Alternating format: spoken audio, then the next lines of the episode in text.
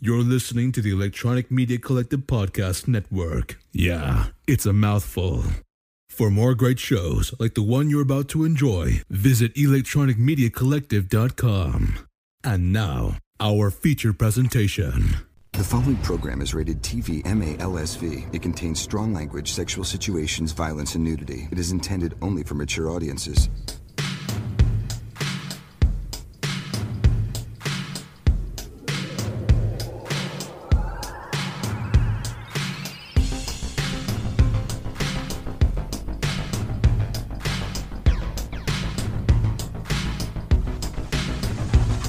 It's Friday, and you know what that means.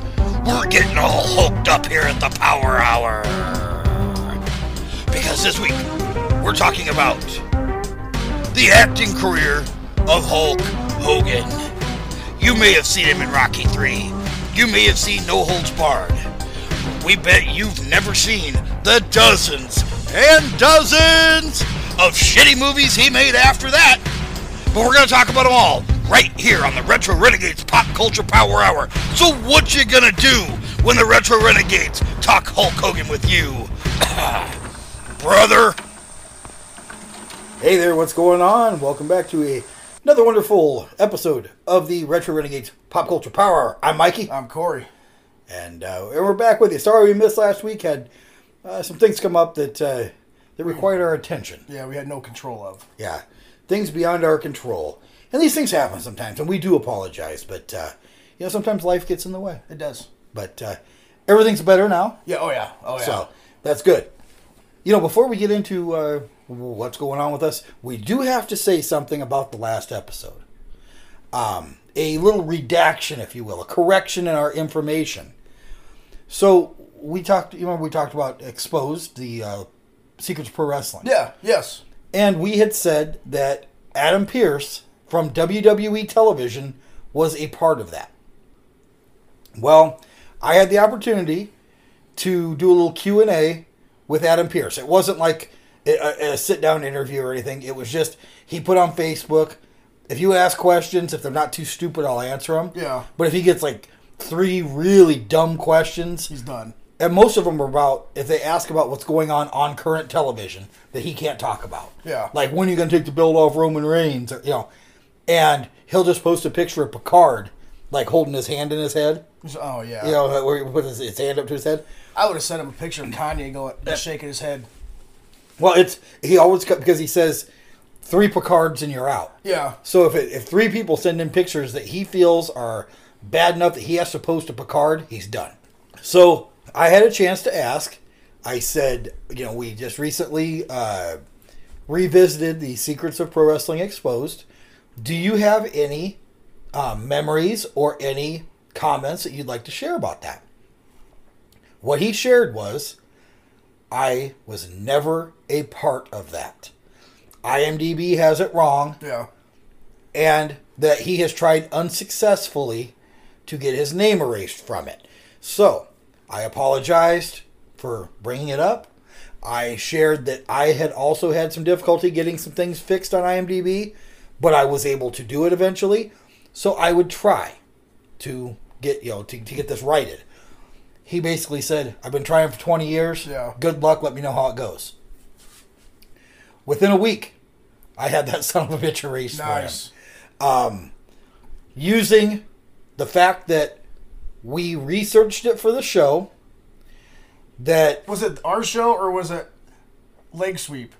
it was this show Oh shit. we meant we talked about it See, it's been a long week for me. yeah we, we talked about it with the, the tv specials Oh, that's right. That's right. We did. and uh, so it was this show I just listened to that episode. the yes you other day. did Yeah. See, it's been a very, very long week for me. it has so uh, it was I'm stupid. I use the fact that we researched it for this show and that we broadcasted incorrect information because of them. did you send him the link to the show? No. What the fuck? I did send them screenshots because they denied me the first time. And they said, if you can provide more information, we'd appreciate it. So I just screenshotted the conversation from Adam Pierce's verified Facebook, Yeah. his, Page. his, his wall, you know, his page. I screenshotted that little blurb of the conversation and I sent him a picture of it. And they usually take about two to three days to approve it. Mm-hmm.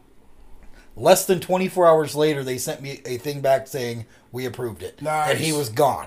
So I did email him. I told him I got it erased. And his reaction was, capital letters, Thank you. It took 20 years, but justice is finally served. I'm sure that listing, that incorrect listing, probably haunted him Oh yeah. because he's a professional wrestler and he's out there exposing the secrets.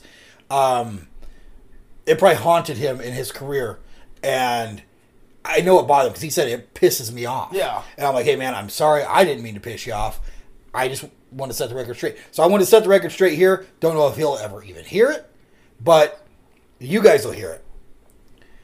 We screwed And if up. They know him. Yeah, yeah. Let him know. Yeah, I mean, I let him know, but let him know where you where- that we we did this little redaction. I'll even, you know, maybe send him a, a, a- another thing saying, "Hey, we did this Yeah. redaction," because I don't want to put false information out there if at all possible. And our research that we, what little bit of research we do, our research did show, you know, from the only source we could get it from that he was a part of it. Yeah. And not only were we incorrect, but we also corrected the problem. And we, yeah, we don't want to put false information out there that we don't know about. Right, right. We we we want to try to give you the most factual information, and now anyone else that happens to research the secrets of pro wrestling exposed won't have that false information. No. So as a basically like an apology to him, we got it corrected. Yes. So it's fixed. Sorry. Sorry about that, uh, Mr. Pierce. Very nice man, by the way. With Nice. any interaction I've had, extremely nice guy. Uh, made me appreciate not only his on-screen, uh, what he does on TV right now, Yeah. but also if you ever get the chance, he was an NWA champion, He was. um, and the guy is a damn fine wrestler. So, you know, if you guys get a chance, go back and check out Adam Pierce, and uh, you know, we just putting out there. We will admit when we're wrong. Oh yeah. So that that was It's it. not often. It's really not often. Yeah, we, we try not to be wrong often, but uh, when when our research leads us awry, we'll correct it. If we can correct the research, we'll, Yeah. we'll- which we got that done. So there's that. You know, not to toot our own horn, but toot toot, motherfucker. We, toot toot motherfucker. Yeah. Toot toot. I I did what he couldn't do in 20 years. I did it in less than a week, which he was very impressed by. Yeah, that's pretty fucking cool actually. So, what's been going on? You can talk about. Yeah, You go into into whatever you want. You know, I know that there's been there were some some issues that went on, Um, Yeah. some personal issues. personal issues, and we don't have to get into that. Yeah, we t- that's all been taken care of. And Yep, everybody's better. Yep. Yeah, which is good. I'm glad to Other hear. it. other than that, been working. Um, Yeah, Did a couple restorations this week, and your restorations are amazing. Now, without giving away the secrets, talk about that a little bit. um, because there are some secrets that, I, I, and I would almost think with I know how what you do. Yeah. I would almost think if someone didn't know what they were doing, they could screw up their vintage toy. well, see, that's the thing is, I didn't know what I was doing. But, you But did on I- your own shit. and Yeah. you figured it out. Um, well, I um, without giving away my secrets, I basically took, let's say, I worked on the Thunder Tank from Thundercats this week, Right. and got that to looking where it looked like it just came out of the box. Yeah, that thing looks sharp. Uh, I think the stormtroopers you did, the bef- you look at the before and after pictures. Those things are night and day. Holy shit! And then the Transformers I've done, they look brand new. Yeah, they're amazing. And those are the terracotta ones. Those aren't the actual Transformer brand or Hasbro brand ones. These are the ones from Japan. So and I didn't realize there was, you know, the, I didn't know that there was a difference in the two. I just I was like, okay, well, maybe the label came off for the Oh. Transformer logo. Yeah. Well, it wasn't until I cleaned it off till I could, till I got it back where it needed to be, to where I could see the terracotta name on the on the back. Oh wow. Yeah. So it like had some grime Oh, built up yeah. in there, and so our sponsor, Slime Pit Customs, In restoration, has had a name change. yes, they have. Yeah, Slime Pit Customs and Restoration. If you guys are interested in getting vintage toys restored, let us know. We'll We'll see what we can do. see what we can do about it. I'm working on a uh, one of my humanoids. Inhumanoids. Yes. yeah, you had that thing like in a pot. Yeah, it's, it's like you hungry. Yeah, he, he it's got it's like this this giant monster in a pot. And he's like, "Are you hungry?" And I said, "Oh, you're having ogre ball stew." no thanks. well, the thing is, it, it was whoever uh, when I bought it from Flint, but whoever he got it from, or years before that, it had broke, All Uh-huh. right. and so somebody tr- looked like they took wood glue and tried to glue it all back together. Oh, yeah. glue the outside instead of the the the uh, prongs on the inside. Yep. So I took it all apart, heated it up under in, in hot water, so I could pull it apart easy. Okay. Um, So I got it all taken apart, and then I did my other shit to make it look better than it was. Cleaned Right. it up a little bit, and now I've um, sanded down a lot of that wood glue that was on there. I got to replace the the prongs on the inside, and I've got to heat it up again with a heat gun, so everything matches. Okay. Because every a lot of the shit, like the shoulders Yeah. and the tail, the tail, I finally got the tail back to where it matches Nice. because it was about almost a half an inch off. Because Wow. they'd heated up, it looked like it was just deformed. I hate it when I'm a half inch off. I know, man, I'm, I'm, I'm there all the time. At least a half inch off. Yeah. Well, I would go with a half inch. But the shoulders don't line up anymore, and so I've got to do some work. It's going to take me a little while to get that one. And my heat gun broke yesterday, so. Damn. I, I do again want to stress. You have done some research on how to do this process. So, because I don't want somebody throwing their vintage Star Wars, you know, toys, trying to do a restoration on them, fucking them up and saying, God damn you, retro renegades. I know. You know, Don't do this don't do this unless you know what you're doing. unless you know what you're doing. Uh, you have done the research and you have done some trial and error on your own personal things. yeah, eh, there was So- no, there was hardly any error. Well, surprisingly. surprisingly, yeah. But you- I mean, you know what works. So, uh, you know, I don't want anybody trying this on their own and screwing up something vintage. Leave it to somebody that knows what they're doing yeah. and call Slime Pit Customs and Restoration. See, I will I plug did, that was a good plug. Thanks, yeah. They're, they're a damn fine sponsor. They are a damn fine sponsor. They don't pay anything, but they're a damn fine sponsor. Yeah. so, any, anything else that you've done this this two weeks now? We have to, to speak of, I believe. Uh, Um, No, we're only a week behind because we took a week off yeah. because you know had Well, issues. we had so we had last week and this week because we record. oh yeah, so Yeah, we are so two we, weeks we're two behind. weeks behind. Shit, Yeah, we had a show two weeks ago, yeah, so we have we have last week that we would have recorded. Yep. That we would have spoken about things that we then- did, and then this week, Listen, the week before I don't remember what I did the week before. you know, I don't remember a lot. Did we do anything? No. I don't think so. We I, mean, I, I went to a wrestling show. oh yeah, you did that. I, we got wrestling next week Yeah, on Thursday, yeah. Um, which would actually be this week if they're listening. This Um, Yeah. week. we which will be past tense. Yeah, we because went it to was, wrestling. It was yesterday then. yeah it was it would be yesterday, but we won't talk about it until next week. that's right. that we did. It's fucking. I'm confused. Yeah, I don't know. I, I you know what I. It's been a damn long week. Yeah, it has. Uh, let me think about what the hell has gone on. You went to a concert. I went to a show last night. Yeah, I saw. Uh, I don't even know how to describe these bands. I, I believe that they're called um, Gutterbilly. Got- Yeah, It's. Um, I've also heard it called folk punk, Um, I've heard folk punk. but folk punk does not cover one of the bands very well. So I, I saw th- three acts. Um, one I had never heard of, but they were fantastic. They did a lot of cover songs, a lot of folksy cover songs. Uh, they were called they called themselves the Burrow and the Witch. Uh, it was just two people that were in other bands. They started doing little projects together, and then they all, all of a sudden they got this little duet act that they do. Yeah. and so they had to come up with a name. So their actual names were on the bill. I don't even remember their real names, but they said we officially call ourselves the Burrow and the Witch, Burrow and the Witch. or the Witch and the Burrow, but I don't remember which. Is that a book? Uh, yeah, in the, in the wardrobe and Yeah. Narnia. Yeah, yeah. It's about a donkey and a, a witch and a closet and a uh, magical land. with hobbits. Yes. So don't bring up the fucking hobbits, dude. They they they they, they hurt me when I was younger. Oh yeah. they traumatized me. So I, but the, the bands that I went to see, um, a band that I interviewed like 15 years ago, and they actually remembered it. The goddamn gallows. Goddamn Gallows. I love that band. Uh, very, very happy that I got a uh, a T-shirt from them Yeah. that I've been trying to buy for at least ten years. Oh, shit. But they've always been out of fat guy sizes on their website. Yeah. So I went up and I said, "Do you have that shirt in a fat guy size?" They go, "How fat do you need?" And I said, "Well, me." And he goes, "Well, I've got it up to four X." oh sweet. And I said, "Well, I- I only need two, two X." but it's uh, it's a cool shirt, and on the back it has the title of one of my favorite songs of theirs. Yeah. y'all motherfuckers need Jesus.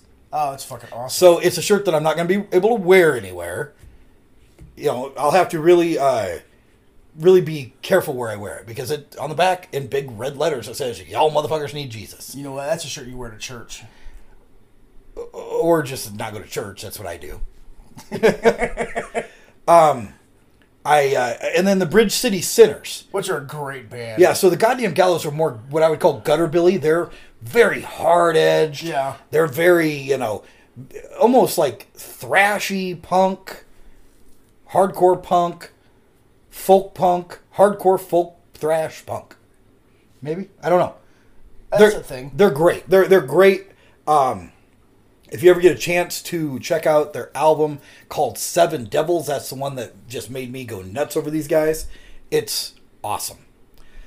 So I saw them. And then the Bridge City Sinners. Uh, I've seen them now uh, three times this year, three Yeah. times in the last like four months. What would you classify them as? Folk punk. Folk punk. Um, they're, very Very bl- piratey. bluegrassy pirate. Uh, oh, they're almost like uh, in the vein of like a flogging Molly uh, ish. Yeah. No drummer though. Oh, that's right. They don't have. A They drum don't band. have a drummer, so it's uh, They have a washboard. no. They they don't have a washboard either. I thought they had a washboard. No, I thought no. she- I thought that's what she. Oh, she plays the ukulele. She plays like this little banjo. Oh, yeah. thing like a. It's like a mix between a ukulele, a banjo, and a mandolin almost. Um, but they have a banjo in their band. They have a guitar, a a fiddle, uh, and a uh, upright bass. Oh no shit. Yeah, yeah, five piece band. Really, really, uh, really fun band. I mean, we we I danced. Oh no shit. And I don't dance. and she's really hot too. Yeah, she is all tattooed up, like tattoos on her face. Um, the whole, I mean, both of these bands very, very raw, very. They're just fun. They're they're just. It's a fun double bill. If you get a chance to check them out, they're on tour right now together. Go.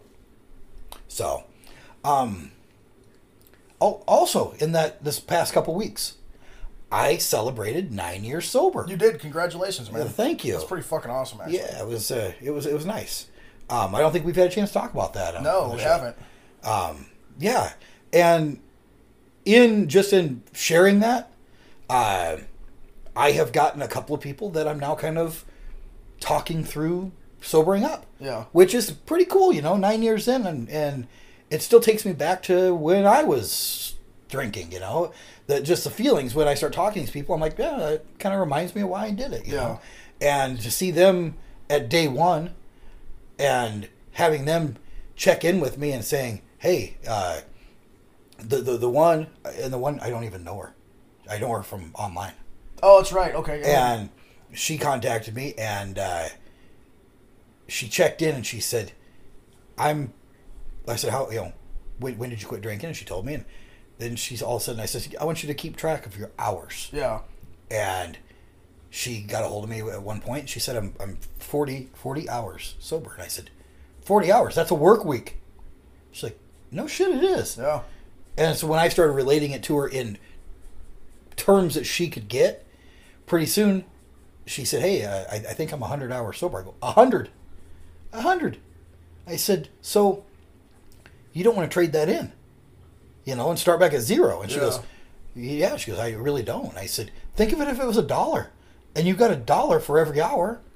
You're at a hundred bucks. Would you trade a Yeah. hundred bucks in for zero to start drinking? She's like, no. Fuck no. I said, these hours are more precious. yeah. Well, uh, as of yesterday, she was at a week Nice. and still plugging away, which I'm very proud. You know, very proud of that. And uh, You know, eh, that's just the kind of thing. Not to get too preachy into the the the, the you know sobering up shit because I don't like that either. I don't like the preachy part of it. But you do have to give it away to keep it. Yeah. So uh, I try to help people out because it's probably the greatest gift that I was given. Oh fuck yeah. You know, and I got my, my coin. that was I, I went back to my AA meeting because I'm like eh, I, I just want to go back and let these guys know that helped me out. I want to say thank you to them Yeah. and let them know. So I went to two different meetings last week, and the first one was a giant meeting. And when I walked in and sat down, these guys are looking at me like, and they're shaking my hand. They go, "You made it back." Well, when they say you made it back, that means you went out drinking again and you're back. And I said, Yeah, I made it back. And they're like, It's good to see you. It's good to see you.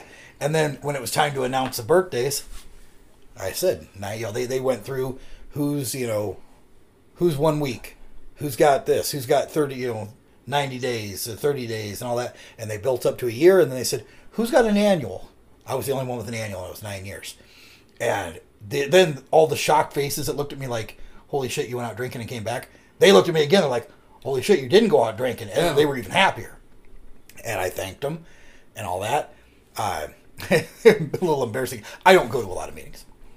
Um, no, no, not anything against anybody that has to. Yeah. I just don't. Uh, and then we're going to get done with this. But uh, at the end, they say a prayer. And it's the, the Lord's Prayer, I think. I, I'm not Oh sure Um, yeah. Yep. but I'm not a religious person. That that's the one thing that that I didn't really get into with the meetings and all that. I'm just not a religious person. So as a an honor, they said, "Hey, Mikey, why don't you lead us out?" And I realized at that point, I have no fucking clue what I'm supposed to say. and so I look at this guy across the aisle from me, and he goes, "They want you to lead us out and start the prayer." And I go, You should start walking out the door. I just looked at him and I go, "What the fuck am I supposed to say?" And he goes, "Uh." Put him on the spot. He couldn't think of it either. Yeah. So we're in silence.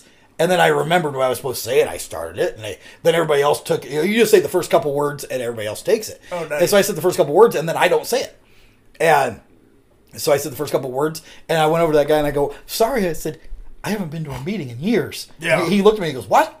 So I haven't been to a meeting in years, and I said, "And I'm not religious. I couldn't remember what the fuck I was supposed to say." That's fucking funny. Then I went to the uh, the, the smaller meeting where I actually did officially sober up Yeah. and I thank those guys. Very small meeting, small town, and somehow I don't know how the fuck they did it, but I, I, I announced that I didn't notice anybody get up from the table and go anywhere, and all of a sudden they throw this nine year coin in, in front of me, and I'm like, the hell did that come from? But I got one. I haven't gotten a, a coin in like four years, so that was kind of cool to have. It's just a little memento, you know, Yeah. to remind you.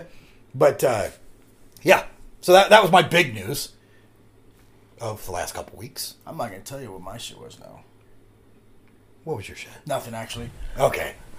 Yeah, that's pretty good, man. I mean, that's you, nobody can beat that, dude. Well, it, it. I'm not looking for anybody to beat it. It's just it's a personal accomplishment Yeah. that I'm pretty proud of. You know, because I was a fucking mess. You know that. I was there. yeah, you were right with me. Um, Remember, my wife used to tell me or tell you that she's glad you quit drinking because Yeah. I would have probably ended up dead. Yeah. Oh yeah, because nobody could hang with me when I was drinking. No, I was a I was an idiot. and we partied. We did party back in the day. So yeah, that's I mean that's the the Back in our highlights. thirties.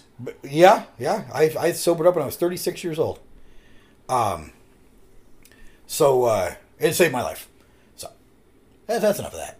Uh, I'm trying to think. uh, I don't think there's. I mean, there's been stuff that's gone on, but nothing really that I can remember at the moment. No, I mean it's that's been a kind of a crazy, just busy two weeks of bullshit. It really has. It's been just a crazy couple weeks, and I'm glad that that it's better. I'm glad it's over. Yeah.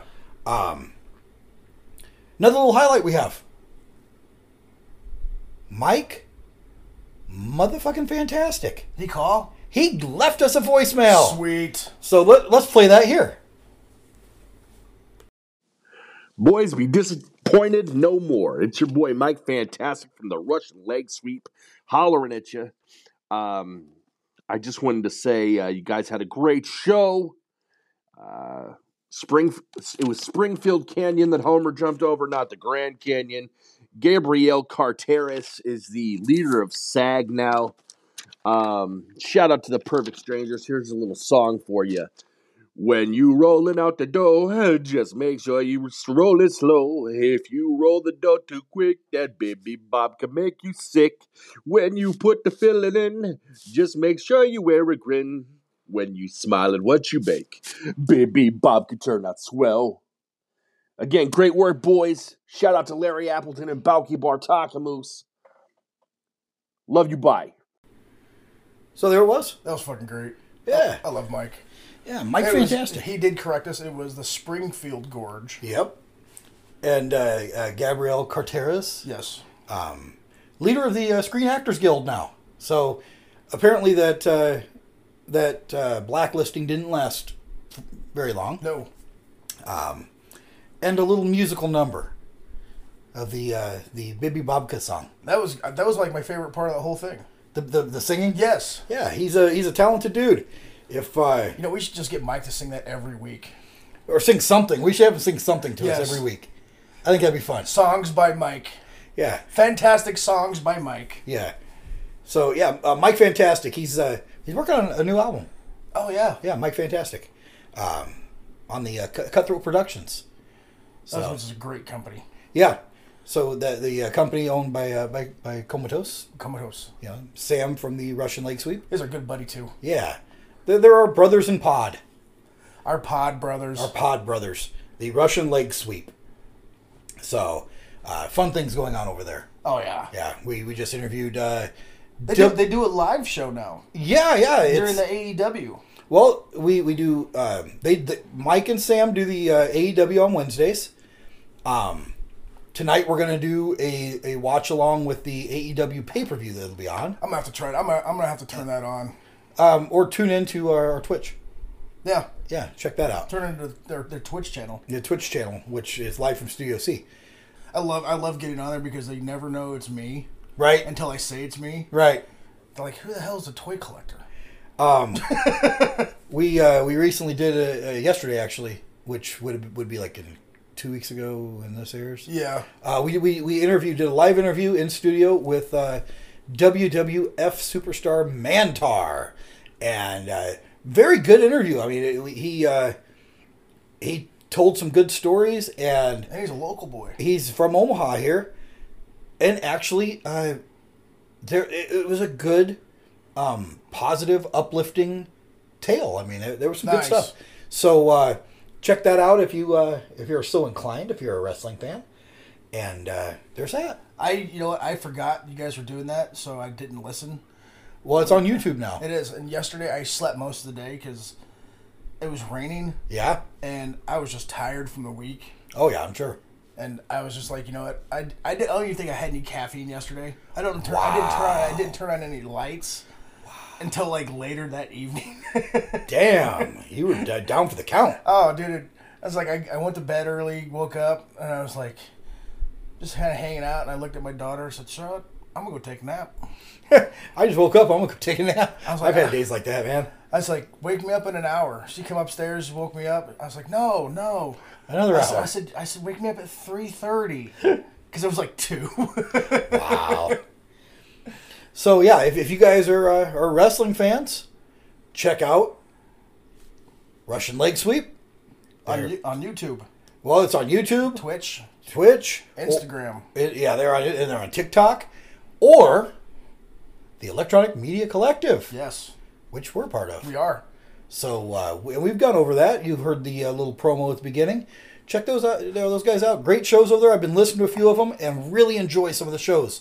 Um, the one that I just just, uh, just You know, you know what? They're they are on top of pushing out their shows. They do. They they make announcements for Boom, every boom, boom. episode. Um, for your distraction is a show that I was listening to, and those guys do a very good job. And I, I you know, I'm not trying to. I'm trying to highlight just shows that I've listened to. I'm, I'm discovering the catalog. Yeah. Um, so I'm not saying you know they're better than any other show on there. I'm just saying it's one I listened to recently. Um, For Your Distraction is one that I listened to recently. Very very uh, entertaining, and also the '80s movie Graveyard. I've s- I've started listening to them. I haven't got a chance to listen to an actual full episode A yet. lot of fun. My They- schedule sucks. those guys are good. So those are, are two shows from the network that I uh, I have a hard time listening to our show. I know you do. so, you know, check check them out. Check out all all kinds of entertainment, all kinds of pop culture, and pro wrestling uh, podcasts over there. Check them out. Psycho Sid. Psycho Sid's on there. The the uh, uh, what is that called? Vicious Circle. Yeah, Vicious Circle. Yeah, the Vicious Circle podcast. Sid Vicious. Yes, Sid Vicious. So, uh, yeah, yeah, E EMC. Oh, oh, oh, Oh, oh, oh. So, um, speaking of pro wrestling, we're going to talk about. Meh, meh, meh, meh, meh, meh, meh, meh. Is that your 8 bit version? Yes. 8 bit version of, of the Hulk Hogan theme Real song. real American. Real American. Uh, we're going to talk about His not his wrestling career, not his wrestling career, but his fantastic, amazing movie career. or just his movie career. It was it was it was excellent. Um, It was a career. Yeah. so, we thought we'd, we, He we, had some great he, ish, okayish movies. he did have a few okayish movies. Um, Yeah. And he was a part of some okayish If you're a six year old kid, these are the greatest movies of all time. Yeah, I, I some of them. Yeah. Um, There's uh, quite a few we're going to talk about. Uh, I think we'll take the first half to talk about like his movies in general that he did. The, the- he has a pretty lengthy um, resume of movies he was in. Yeah. One of them was a standout. We will talk about that the second half, along with his TV stuff that he did in the second half. But this first half, we're just going to kind of go over some of the stuff, other stuff that he did that may not get talked about Ever. ever. Again. Uh, yeah, ever again. I mean, this may be the only time that there's been a, a retrospective of it. so if you're a huge Hogan fan, this is your time. Th- th- Yeah, you're you're getting it right here. Um, kind of the first uh, the first little appearance that he had was uh, very famously Rocky Three Old Thunderlips. Thunder Lips. Now, uh, What Thunder. happened, man? You got a little crazy out there. Oh God, here we're gonna start with the the mediocre celebrity impressions already. Um, so Th- Thunderlips, also known as the ultimate male or the ultimate object of desire. I thought he had. A, I thought it was another one like an Adonis in there. Uh, there was I don't remember what that one was. Yeah. Uh, the Golden Adonis, maybe. Golden Adonis. so he is a wrestler who he's a heel wrestler um you know the bad guy for those of you that aren't hip on the wrestling lingo He had a great fedora on too. he had a uh, with a big feather in it Yes. uh he was a, a heel professional wrestler that fought rocky in a boxer versus wrestler exhibition that was for charity now like you said you know he went a little he went a little hard he went a little rough um wasn't in the movie very long No, just a couple minutes. I think it was at the very beginning, wasn't it? yeah, uh, yeah, yeah, kind of. Um, but he went into business for himself Yeah. i- in the in the in the movie and uh, decided to make an example out of the boxer Rocky by overpowering him, by by actually hitting him, by throwing him into the front row, Yep, I remember that. and uh, Rocky choked him. now, Because he took the gloves off. yeah, he took the gloves off and, and Rocky went for it. This role, you know, Hogan wanted to do the role, and uh, I believe it was Vince McMahon Sr. was like, no, I don't want you to do it. Yeah.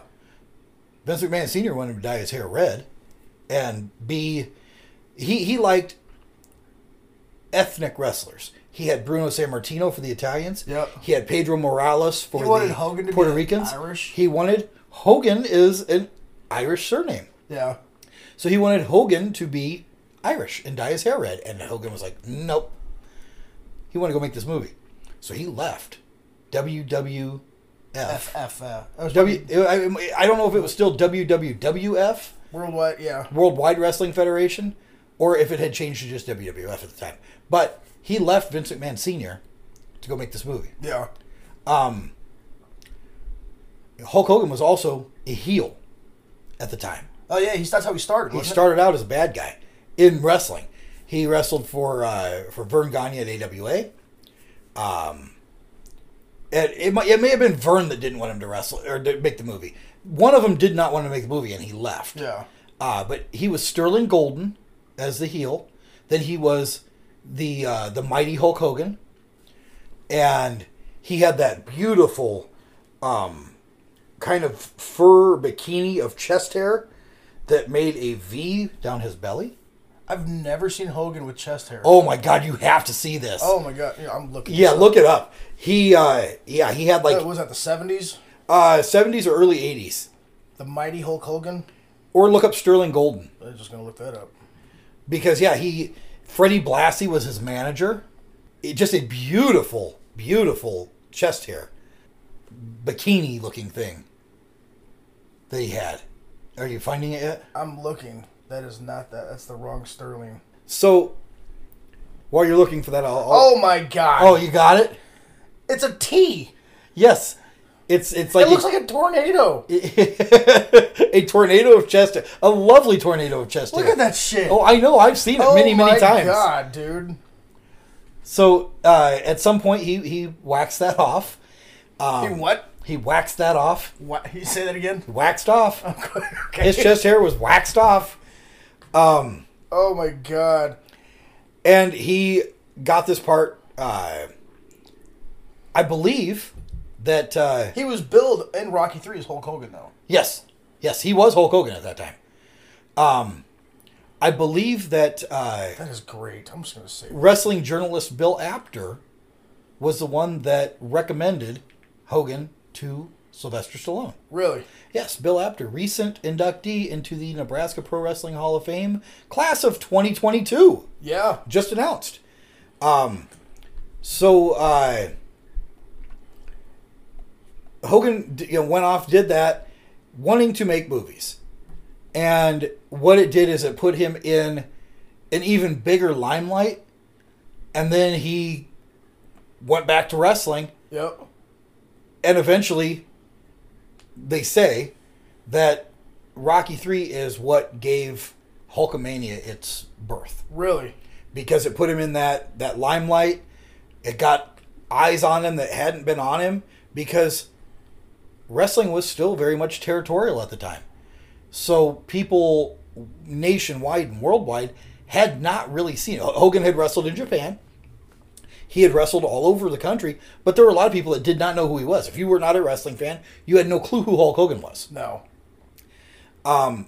this movie put him in on the big screen, and people were like, "Jesus Christ, who is that giant?" I'm wrestler?" saving this. That's gonna be your screensaver, isn't it? No, this is going to be on our for our when we do the introduce the show for next week. I had to find it because there's a YouTube video about this Ah, okay. Um, this character.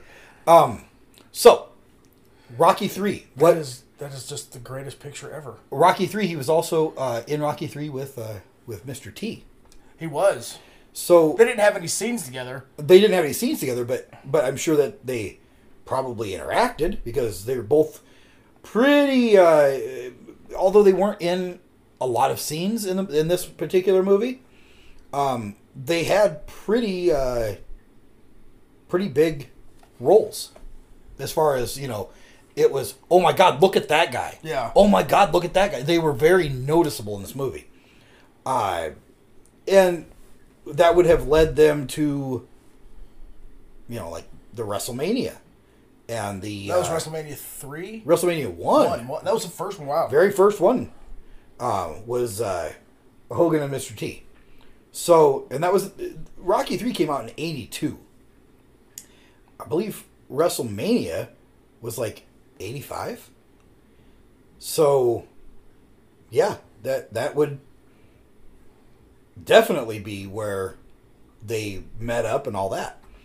Um, and we'll get into more Hogan, Mr. T in the second half because Yeah. there's there's more interaction.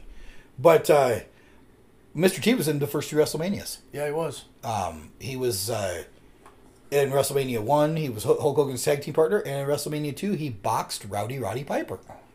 Did Piper beat him? Uh, he he hit him with a stool. That sounds like Piper. That's Yeah, why I he, like he, Piper. he hit him with a chair and got disqual- body slammed him and got disqualified because it was a boxing match. It that was- wasn't a wrestling match. was not a wrestling match, and he he he he hit him with a chair. So I mean, with, with the wooden stool. So he actually cheated if it was a wrestling match too. Yeah, But uh, this was a stool match. yeah, it was not. stu- we- Yeah, stu- we we we're not gonna get into stool matches. He didn't hit him with a. It was a. It was a stool match. It was not a stool sample. so there we go with our poop talk. Yeah, you know, poop. We hadn't had one yet. Yeah, we, we, we haven't had a poop talk in a couple weeks, other than me not being able to poop because of those enchiladas. I don't know how you couldn't poop because of enchiladas. Cheese. Oh yeah, that's a lot of cheese. Oh, you know you know what I uh, you know what I made last week? What? More enchiladas. Sweet. Yeah. I want to make enchiladas now, dude. That Oh, was- I, I'm well, I made craving more of the those crab already. meat enchiladas. They were so good. Oh, nice. And I, I perfected it a little bit. They were they were just the right amount of spice to them, Nice. and I I perfected how to season them, and damn, they were good. I'm gonna try this with with uh, with chicken because Oh, there I you think it'd go. be fantastic. That sounds good. But uh, but yeah, so Rocky Three was kind of Hulk Hogan's uh, uh, breakout in the, in the movies. Yeah. Um, probably his best movie he ever did. Uh, well, one of them. I, I Oh, think. yeah, the- yeah, I guess, I think yeah. that other one is is probably the the, the most notable one. Um, but it was a very good role for him, and brought to light something that had been going on for a while. There were um, boxer versus wrestling matches previous to Oh this. no shit. um, Muhammad Ali and uh, Antonio Inoki Yeah. in Japan. They had a, a great uh, match or series of matches. I, it might only been one. And then, uh, very famously, uh, Chuck Webner and Andre the Giant. Oh yeah. Now, Chuck Webner, you we've talked about before because Chuck Webner was actually the inspiration for the Rocky character. Yeah.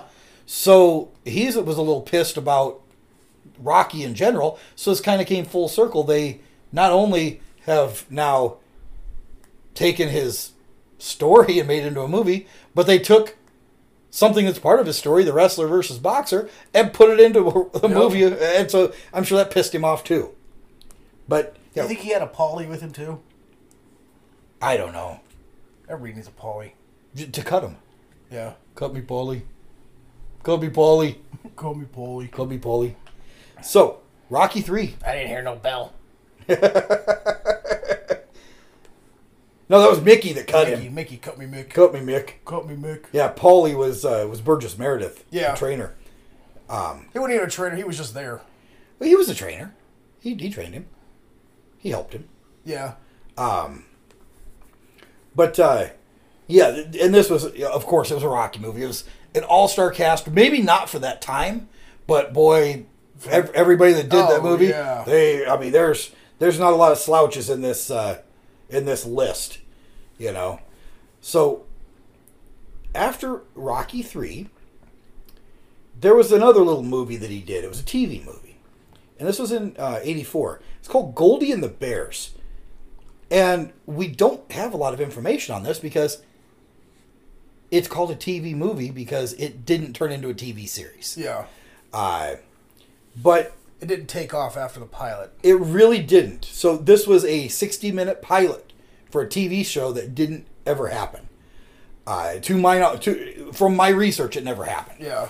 But the synopsis of it is uh, following the death of Red Hawkins, the beloved coach of the Chicago Bears football team, three players team with Red's daughter, Goldie, a private detective who operates Hawkins' investigation. This just sounds like a terrible show.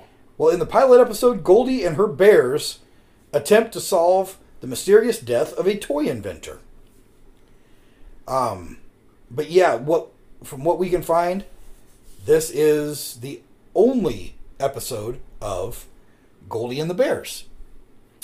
So this might be something worth worth checking out because um, Goldie and the Bears.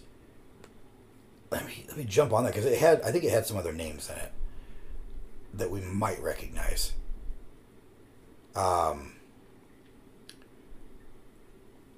Um, no, actually, it, it really didn't. It had Hulk Hogan, Hulk Hogan. and uh, I'm sure some of these guys are probably football players or something, but uh, it really didn't didn't have any Anybody of note other than Hulk Hogan is Goldie and the Bears. Hulk Hogan is Mac McKenna, one of the football players. he played one of the one of the, the football players. So, uh, Goldie and the Bears M- might be something worth checking out. You know who the, this lady is? She was in. Let me see here. Hold on. I've seen her. Yeah. She was in the Great Outdoors movie. Oh, okay, She was the mom, yeah, Stephanie Farassi. yes, that's her name. Yeah. That's what we're going with. She was in Hocus Pocus also. Oh, nice. And Mike and Dave need wedding dates. I've never heard of that. Yes, you have. Did we watch it? No, but I know you've seen it. No, Oh, yeah, I probably watched that. Yeah. Just by the, yeah, just by looking at the You- uh, you- cover. You, gotta watch. yeah, it if that you haven't. I, I actually I think I have seen that. Um, I think that was like one of my woke up early on a Sunday morning and like Because it's got Aubrey Plaza in it, dude. oh I I've seen it. love her. Yeah, I, I love Aubrey Plaza. I like Anna Kendrick too, man. She's just Yeah. super hot. I, I know Aubrey Plaza is, is so awkward. And Yes. I find I, I it's weird, but I find awkwardness very adorable. If socially awkward, I find it Mm-hmm. extremely adorable. It's got Adam Devine in it, who's actually from Omaha. He is from Omaha. Yes. Um, I'll tell you a story about him uh, after, off the air. Okay. Uh, not necessarily about him, but uh, related to him. I just don't want to get into it on here. No, yeah, I, I hear Yeah. Um. So you. Sucks for you guys. he, he was in that uh, uh, IT Yeah. IT yeah IT He's been, a, crowd. he's, a, he's been a bunch of shit. Yeah, but IT crowd was like his uh, breakout I think so. series. So we're gonna jump around a little bit because there is there is a big movie, but we want to spend proper time with it, and we're just gonna kind of rush through these because we either haven't seen them or they're really not worth talking about. Yeah. This one I have seen. Oh, he's a workaholics. That was that's- Workaholics. That's that's what it was. Yes. Um, this one I've, I have seen. Don't really remember a lot about I it, gotta get back to these. but uh, in in nine, we're gonna jump to ninety one. Hogan, you know, he did some TV stuff, but he kind of laid off of movies for a while. But in nineteen ninety one, he was in Suburban Commando. Yes.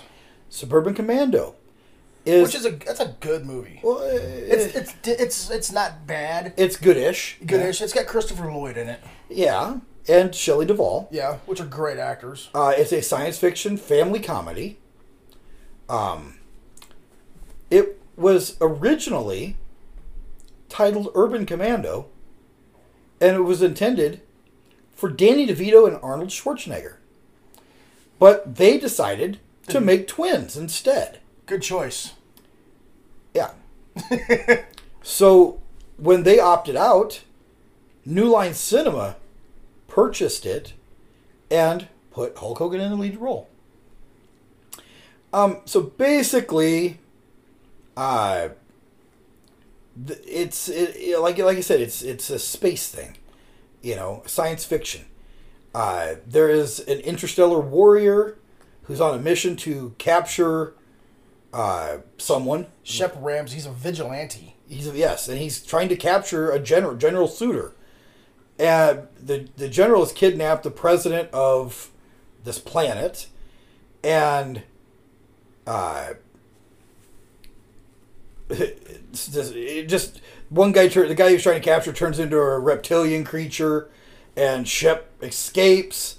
He blows up the ship, and he is too stressed out, so they decide that he needs to take a vacation. Yeah, that's right. He's stressed out because he could not save the president of this planet. So they, they send him to Earth for a vacation or something. and he rents out a house. Um, He crash lands on Earth and has to stay until he his spaceship repairs itself. So he doesn't know anything about Earth's customs. So he uh, he meets a mime, and he tries to save the mime from Oh, his that's invisible right. box. Uh, and just basically kind of bounces around on Earth. he punches the mime in the face. yes, because he thinks there's a box around He's him. like getting an invisible shield around you. Hold on, I'll get you out of there. Um, so it, basically he, he kind of integrates himself into tr- tries to integrate himself into the Earthlings' customs. Yeah. But there are intergalactic bounty hunters after him. One of whom famously played by The Undertaker. Yes, the Undertaker. And Which he, and he had a child's voice. yeah. The Undertaker, but he's not billed as the Undertaker in this. It's Mark Calloway. Um, Yeah. So another another famous uh, name in this wonderfully horrible movie actually. He was the only other wrestler in that movie too. Yeah, he was. Ho- I remember Hogan's like, no wonder you guys never talk. So, I mean, okay movie. It's a kids movie. It's not a great film. By any means, it's a, it's a No. kids movie. It was it was a commercial failure because it cost 11 million to make Holy shit! and it only grossed like a little over 8 million. Oh wow! Yeah. Total gross is only only like 8 million and How did Hogan become such a become a billionaire doing all these movies and wrestling? I don't know. Because I know when he got divorced, he went from a, being a billionaire to a millionaire, or whatever. Yeah, well, there's some other things that happened. Uh, he he choked out uh, uh, talk show host Richard Belzer, Oh no shit! and because he asked him if wrestling was real, so he put him in a like a front face lock, I remember that and knocked him out. knocked him out, and when he let him go, he hit his head, and the guy sued him. Well, that was back in the '80s though. Yeah, so that that took a big chunk of his money. Yeah, but this was like he was a billionaire be- when he got divorced. Oh yeah, and his wife took Half. a good chunk of it. Yeah, Um, Yeah. and now his new wife is probably going to take some because they're getting divorced. they're getting now, too. divorced as well. Yeah. So uh, Roger, Which is why we're talking about Hogan because he's having a rough time. he is he he yeah yeah we just wanted He's to- having a rough life. He's he's down in Florida. So we mix- decided we'd give him shit. mixing him up, mixing it up with Ric Flair. Yeah, he's hanging out with Flair a lot. Uh, Hogan has a, a, a beat shop and a restaurant and a bar down there. Yeah, So he's got like a, a, a souvenir shop, a restaurant, and a bar. And I every, wouldn't mind going to those. well, every Monday, I want to go on a Monday because on Monday, Jimmy Hart hosts karaoke. Oh, that's gonna be great. Hulk Hogan and his daughter and his new girlfriend are often in attendance, and his his daughter has a singing career. Yeah. so she gets up and sings, and Ric Flair shows up regularly to sing and drink Oh my god! and dance. Ric Flair just turned seventy three years old, I believe, And he just got divorced. and he just eh, he's going through a divorce as Again. well. Yeah, it's like his fifth or sixth divorce. I think it's the sixth. Um, and as we talked about on the Russian Lake Sweep last week, is rumored to be dating a twenty eight year old woman. Good for him. Yeah, Um, I couldn't do that because I can't stand people in their twenties. well, his. uh At least most of them. it's based the, the rumors are based on photographs of them boarding a plane together Yeah. where she fixes his mask and straightens his shirt up she could be somewhat of a caretaker or could be a caring friend or a girlfriend I'm gonna go with girlfriend because Flair. because it's more fun to think of it yeah, but and Flair doesn't need a caretaker right now. if uh, he needs something. But so anyhow, um, Roger Ebert, Good for him. Roger Ebert says that Hogan's range is limited, uh, but not as limited as these movies that he's appeared in. Said that uh, his public image is, is aimed at children, since there's a whole line of, of toys. His first movie that we'll talk about later was surprisingly violent, sexist, and blood soaked. And now we have Suburban Commando, which really kind of gives him nothing to do. They- His, it's a very flat I think this was his, Roll his for it. second movie. it is the second movie, yeah. Um, they you know they different reviews said that the characters were likable, but there's really no reason to go see the movie because you know unless you're a big fan of Hogan and you want to see everything he's done, Yeah. really no reason to see it. Uh, not very, not very good co- continuity in the narrative. Uh,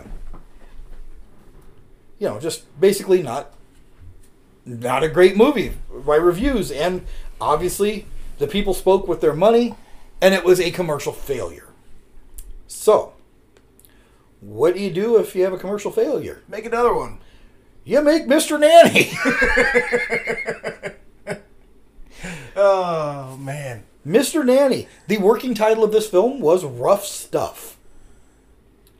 That was the working title. That was the working title of this movie. Oh my god. This movie sees uh, Hulk Hogan playing Sean Armstrong, who is a former professional wrestler living in Palm Beach, Florida, suffering from. So it's a very far off version. Of Yeah, they're itself. really, really stretching it here. stretching it. Yeah. Uh, he's suffering from wrestlers wrestler days nightmares. Uh, Burt Wilson, who is played by Sherman Helmsley.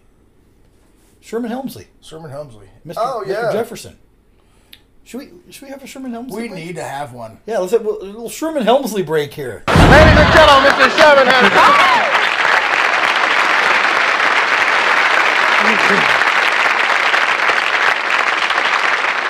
okay, this guy was at home with his, with his wife watching television when he decides to run out for a pack of cigarettes, right?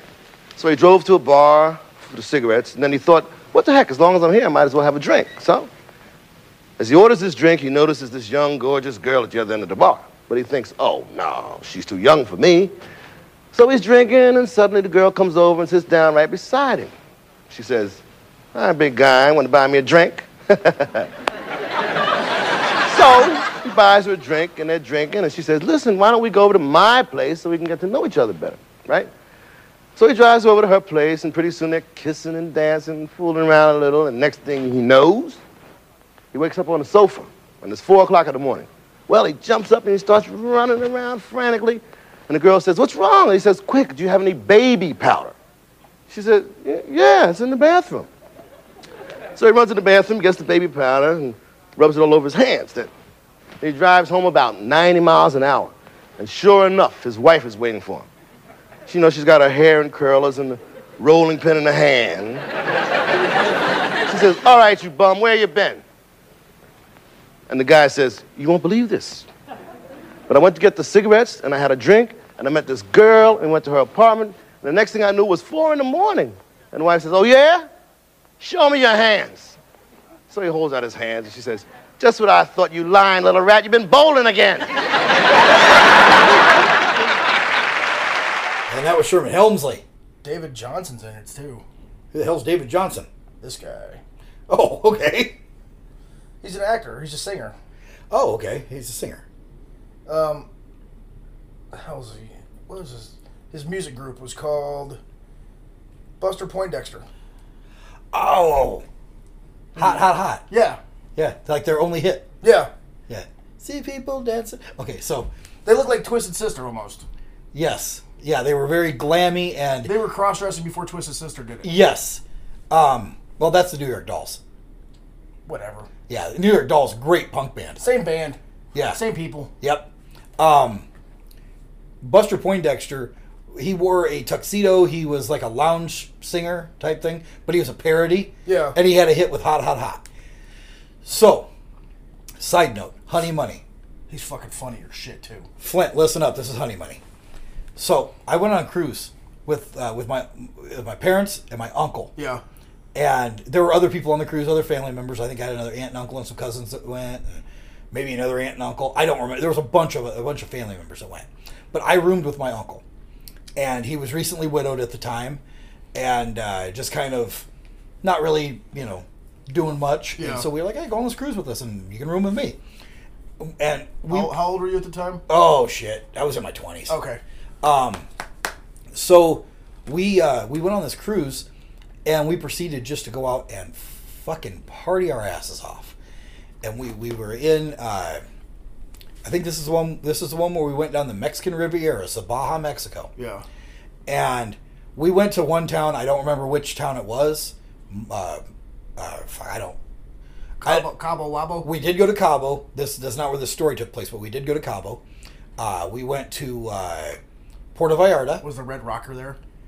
he was there, not when we were. He wasn't awake when we were there. Oh. But his truck, he had a little Toyota truck with the license plate Red Rocker, and Cabo Wabo has a giant lighthouse that you can see all over to- the Oh, whole no town, shit. and he has an apartment in the top of that lighthouse, Oh, fucking sweet. from what they told us. And we wandered this bar like it. like, where's Sammy? He's asleep. Well, go wake his ass up. That's what I did.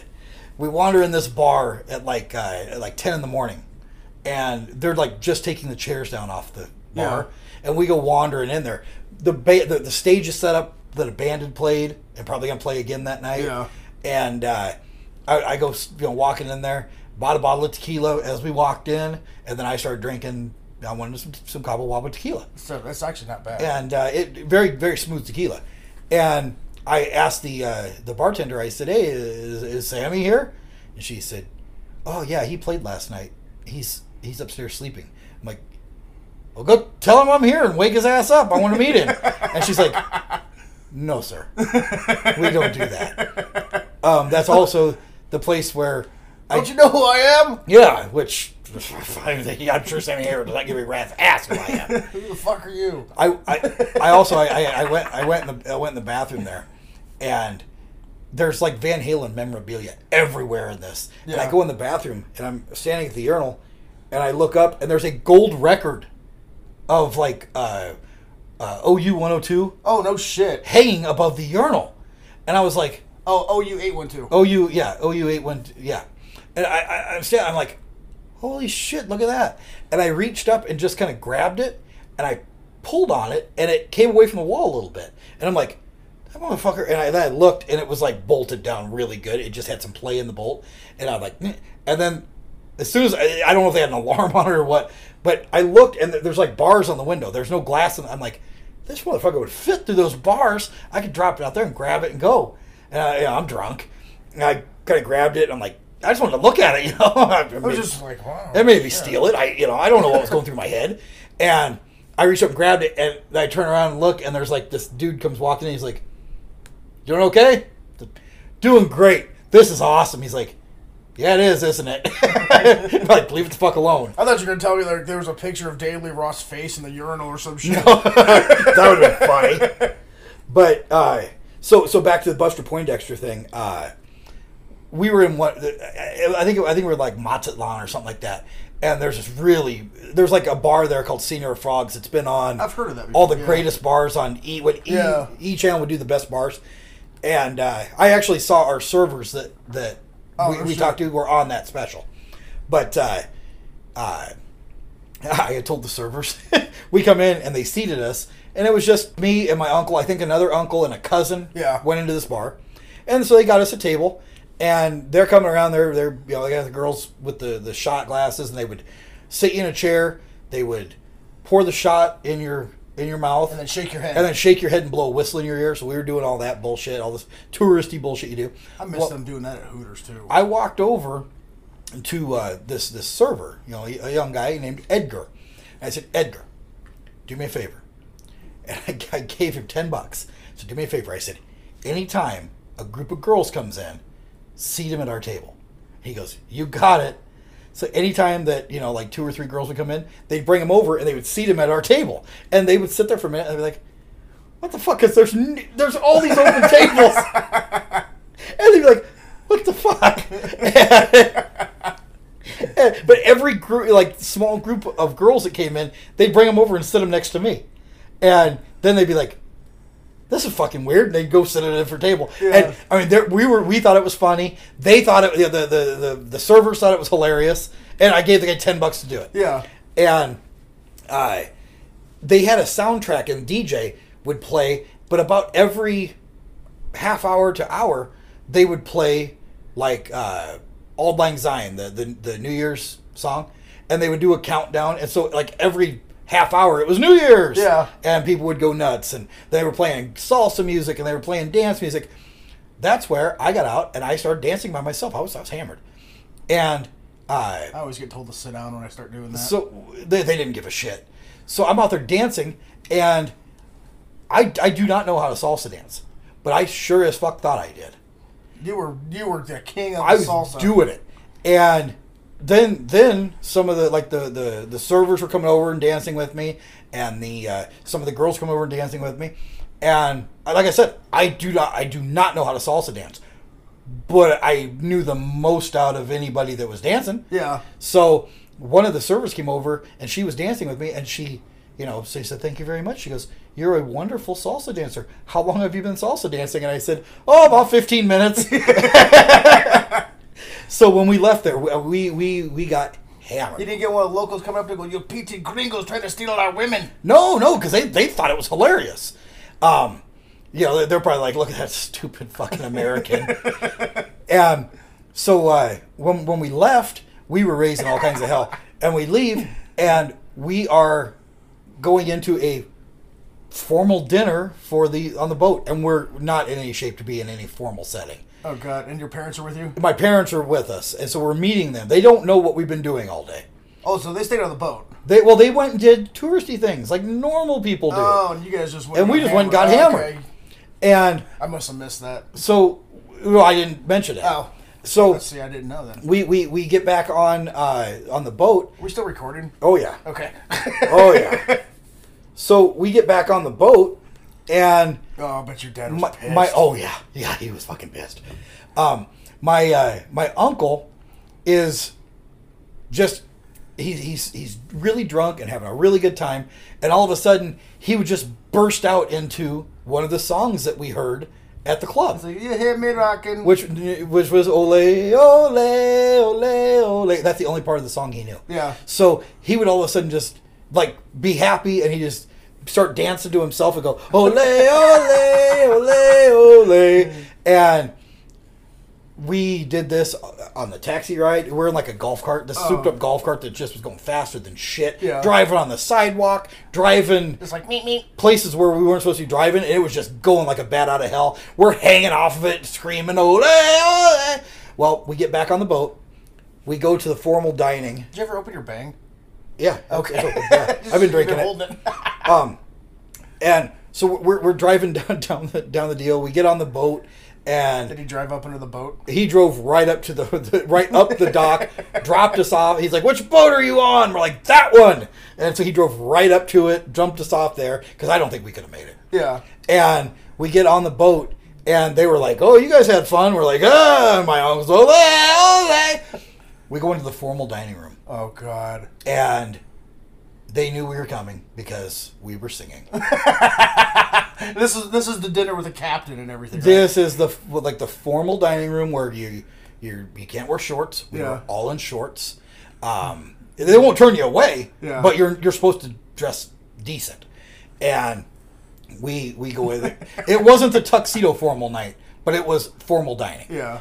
and we go in, we're ole, ole, ole, ole. I think I ate like 10 plates of escargot that night. Um, oh, God. I mean, we, we just, we, we, yeah, we did it Your up. gut was dying. Yeah. Oh, yeah. I got seasick that night. Oh fuck. Um, But uh, yeah, that was that. Buster Poindexter. To this day, if if uh, if we're talking and I just look at my uncle and go, "Hey, ole ole," he's like, "Yeah," and, and he's like, "Ah, that was so much fun," you know. But yeah, that's that's my Buster Poindexter oh story. God, dude. Yeah. That was a great honey money. Oh yeah, yeah. That oh, it was so much fun. Thanks, Flint. Thank you, Flint. But so, uh, uh, Mr. Nanny. Yes. Um, so we keep getting sidetracked. And So Hulk Hogan plays a former professional wrestler who uh, is hired to look after two mischievous children because their father is a scientist or some shit. yeah he's not around a lot, so they hire Hulk Hogan to watch their kids, and their kids are little assholes. So they're constantly like tying up Hogan. Um, they put red red food dye in the uh, swimming pool. Um, they just they just are constantly doing shit, and Hogan has to get him back on track. Uh, There's a couple wrestlers in this. Yeah, there's a few. Um, Alpha from the Wild Samoans. Yep. Brutus, the fucking barber. Brutus Beefcake is He in played this. himself. Well, that's about all he can play. George Animal Steel was in this playing himself. Yep. Jim the Anvil Neidhart as himself. And Kamala the Ugandan Headhunter. Oh fuck. Oh, Sugar Bear Harris. James Harris, that's his name. Yep. Kamala. So, uh, I thought it was Kamala Uganda Giant. well, yeah, he, he went under many different names. Um, and he once, uh, he once ate a live chicken on He did. Yeah. Um, on TV. And he bowled. Slick taught him how to bowl. Oh no shit. Yeah, Slick tried to reform him. So, uh, Mr. He Nanny. passed away too, didn't he? Yeah, yeah, yeah. Uh, Super. He was super nice when I watched him on his interviews. yeah, oh yeah, great guy and could sing. Oh my God, the guy could sing. uh, He's like, I've never been to Kama- I've never been to Uganda or Africa. No, I'm from Alabama. he, Missouri, uh, Mississippi. He- Mississippi. He, was a truck driver. Yeah. he was a truck driver in Mississippi, and and uh, started wrestling. And they're like, you know what you're gonna be? You're gonna be the Ugandan giant. Yeah. they painted a, a moon and some stars on his belly, and he was off to the races. That dude made a lot of money. yes, he did. Yeah. Um, but yeah, uh, so yeah, Mr. Nanny. I keep yeah, I keep getting sidetracked. Yeah, Mr. Nanny. Um, grossed 4.3 million at the box office. Poorly reviewed by critics. of course. It has a 6% approval rating on Rotten Tomatoes. Three point eight rating. Yeah. Um, IMDb. The Los Angeles Times reviewed it by saying it was needlessly crass and lethally heavy handed. And um, uh, uh, some newspaper called the Desert News, which is out of Salt Lake City, Utah, said that uh, it's a silly kiddie flick that retreads territory that was better covered by Mr. Mom and Home Alone and any number of clones. The film was predictable and finds the comic mayhem difficult to recommend for children. So basically, it's a kids' movie that kids shouldn't watch. Uh, Starring Hulk Hogan. we watched it. I, I remember watch. and I remember it just being shit. Mm, what year did this come out? Ninety what? 90, 91? 93. Ninety three. 93, so. So I was you were like 16, 17. Oh, yeah. I yeah. was thirteen. Yeah. Maybe. I remember seeing it I was beca- almost- yeah, I because was- Hulk Hogan was in it. I was yeah, I was just I was almost fourteen when this came out, so I probably yeah, I remember watching it and don't remember but I think I watched it once. That's about all you really need to watch it. So, um, then we'll jump to, to 96. Hogan had just a, a small role in a movie called Spy Hard. Uh, mentioning this because uh, Leslie Nielsen starred. It was a, it was a Everything Leslie Nielsen touched was gold. Oh yeah, um, it was a, like a parody of James Bond and the other spy and action flicks that were out at the time. Um, Weird Al Yankovic sang the introduction song to it, um, and this was written by uh, Jason Friedberg and Aaron Seltzer, who went on to write Scary Movie, Date Movie, Disaster Movie, and Meet the Spartans. So these guys were parody film writers. Oh, yeah. And this was one of their first. This was the first that they wrote. Um, this was a parody of Die Hard. Uh, It had a killer cast in it. yeah, great cast. And, and like I said, Hogan had a, a small role as the tag team partner of Dick Steele, who was played by Leslie Nielsen. Mr. T was in it. Ray Charles was in it as a bus driver. Pat Morata was in it. Pat Morita. Morita. That's Mr. Miyagi, dude. Yeah. Fabio. Um, Joyce Brothers. did, did you did you miss what I said? probably. Ray Charles played the bus driver. Oh, for fuck's sake. Alex Trebek was in this. Uh, Curtis Armstrong, Booger. Andy Griffith. Michael Berryman. Michael Berryman from uh, Weird Science. Yeah. Uh, uh, the Hills Have Eyes. Um, He's been in a lot of shit. Devil's Rejects. Great. Super, great. he's fucking nice guy too. Yeah, he was great when we Amazing met him. guy. Yeah. So, I mean, just kind of a. Downtown Julie Brown was in this. Oh no shit. Yeah. So I mean, great, uh, great cast, um, and I guess I remember seeing this. Kind of a fun The, movie. the nerd from um, the Beastie Boys video yes. was in this. yes. He played the Rancor guard. There's a fucking Rancor in this movie. Uh, I think there's a character named Rancor. Let's see, Rancor. Uh, um, you know, it doesn't even pull up. It just says Rancor guard. Rancor. He's a guard. Oh, okay. I think Rancor is His uh, name. Rancor is the agency that is the evil, the evil agency. Oh, that Yeah. makes more sense. It would have been cooler if there was an actual Rancor in this. Um, well, it's a general named Rancor, played by Andy Griffith. Is that who Andy Griffith? Oh shit. Yeah, Andy Griffith was was Rancor. You can't be evil, Andy Griffith. Oh yeah, that's what makes it funny. And I remember this movie being a goofy, funny movie. Yeah. Um, It uh, opened that weekend at number three behind Twister, which was it was the third week of Twister, and uh, a movie called Mission Impossible Oh, for fuck's sake. um, with uh, Tom. Just play the damn clip. Okay, God damn it.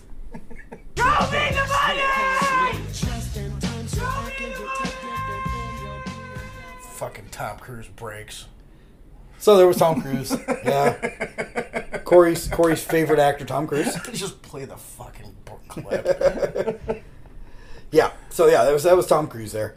Um, but yeah, it, it uh, didn't get good reviews I, I wonder why. just because it was It made 27 million, dude. yeah, it- but people just said it was goofy, and it w- I think it was because it was the first of that style of movie. Yeah. Um. Well, other than like the Naked Gun, Well, yeah. which was a spoof of every It- well, police it- show. Yeah, and it was it, it was the uh, continuation of pol- the Files of Police Story. Yeah. Oh, that was a TV show. Um, Leslie Nielsen, That was a Files of Police Squad. Police Squad. Yes. Yeah. Um, Leslie Nielsen was just amazing. I, I, I loved everything he did. I've seen him in one movie that he was the bad guy in, and that I think that was Tales from the Dark Side. Uh, Tales, uh, that was uh, Creepshow. Creep, yeah, Creepshow. Creepshow. He was a bad guy, but uh, yeah, yeah. Um, Don't call him Shirley though. no, do not call him Shirley. No, he'll slap the shit out. of you. Yeah, we'll, we'll have to do a retrospective of Leslie Nielsen sometime Oh, because he yeah, was dude. awesome. But yeah, Barry Bostwick was. I mean, it was just a great cast, but wasn't well received. Hulk Hogan had a cameo, small role in it. So we'll move on. That's how Hulk Hogan's movies should be: his cameos. We'll move on to uh, to this one, the Secret Agent Club. Secret Agent Club. Secret. Agent Club. That's about enough of that. Never seen this movie, but it was almost three hours long. 96, American Spy action comedy starring Hulk Hogan. This is a Turner classic movie. Mm, I don't think so. Uh, it's about a should be. it's about a, s- a secret spy played by Hulk Hogan who steals a laser gun and pretends that it's a toy, but he gets in deep trouble when people find out that he, who he stole the gun from. Uh,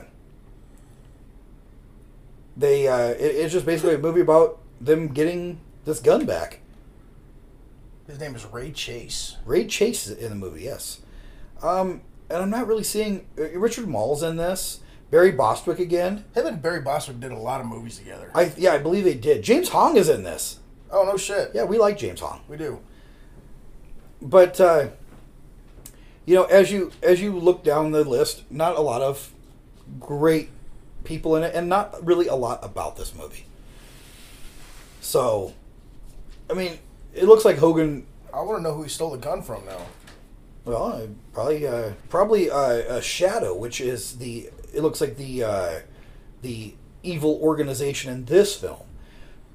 There's really not a lot about this movie, but No, but I'm not. You know what? We I think gotta- we're gonna watch it. Yeah, we ha- we're yeah. gonna have to. Yeah, because out of all of them, I think this one looks like the one we like the best.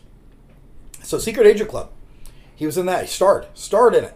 'Cause Uh, it- This is when this is when he shaved his mustache off. Yeah, So he has no mustache in or this film. golden locks. No golden locks. He has a, a very short cropped hair.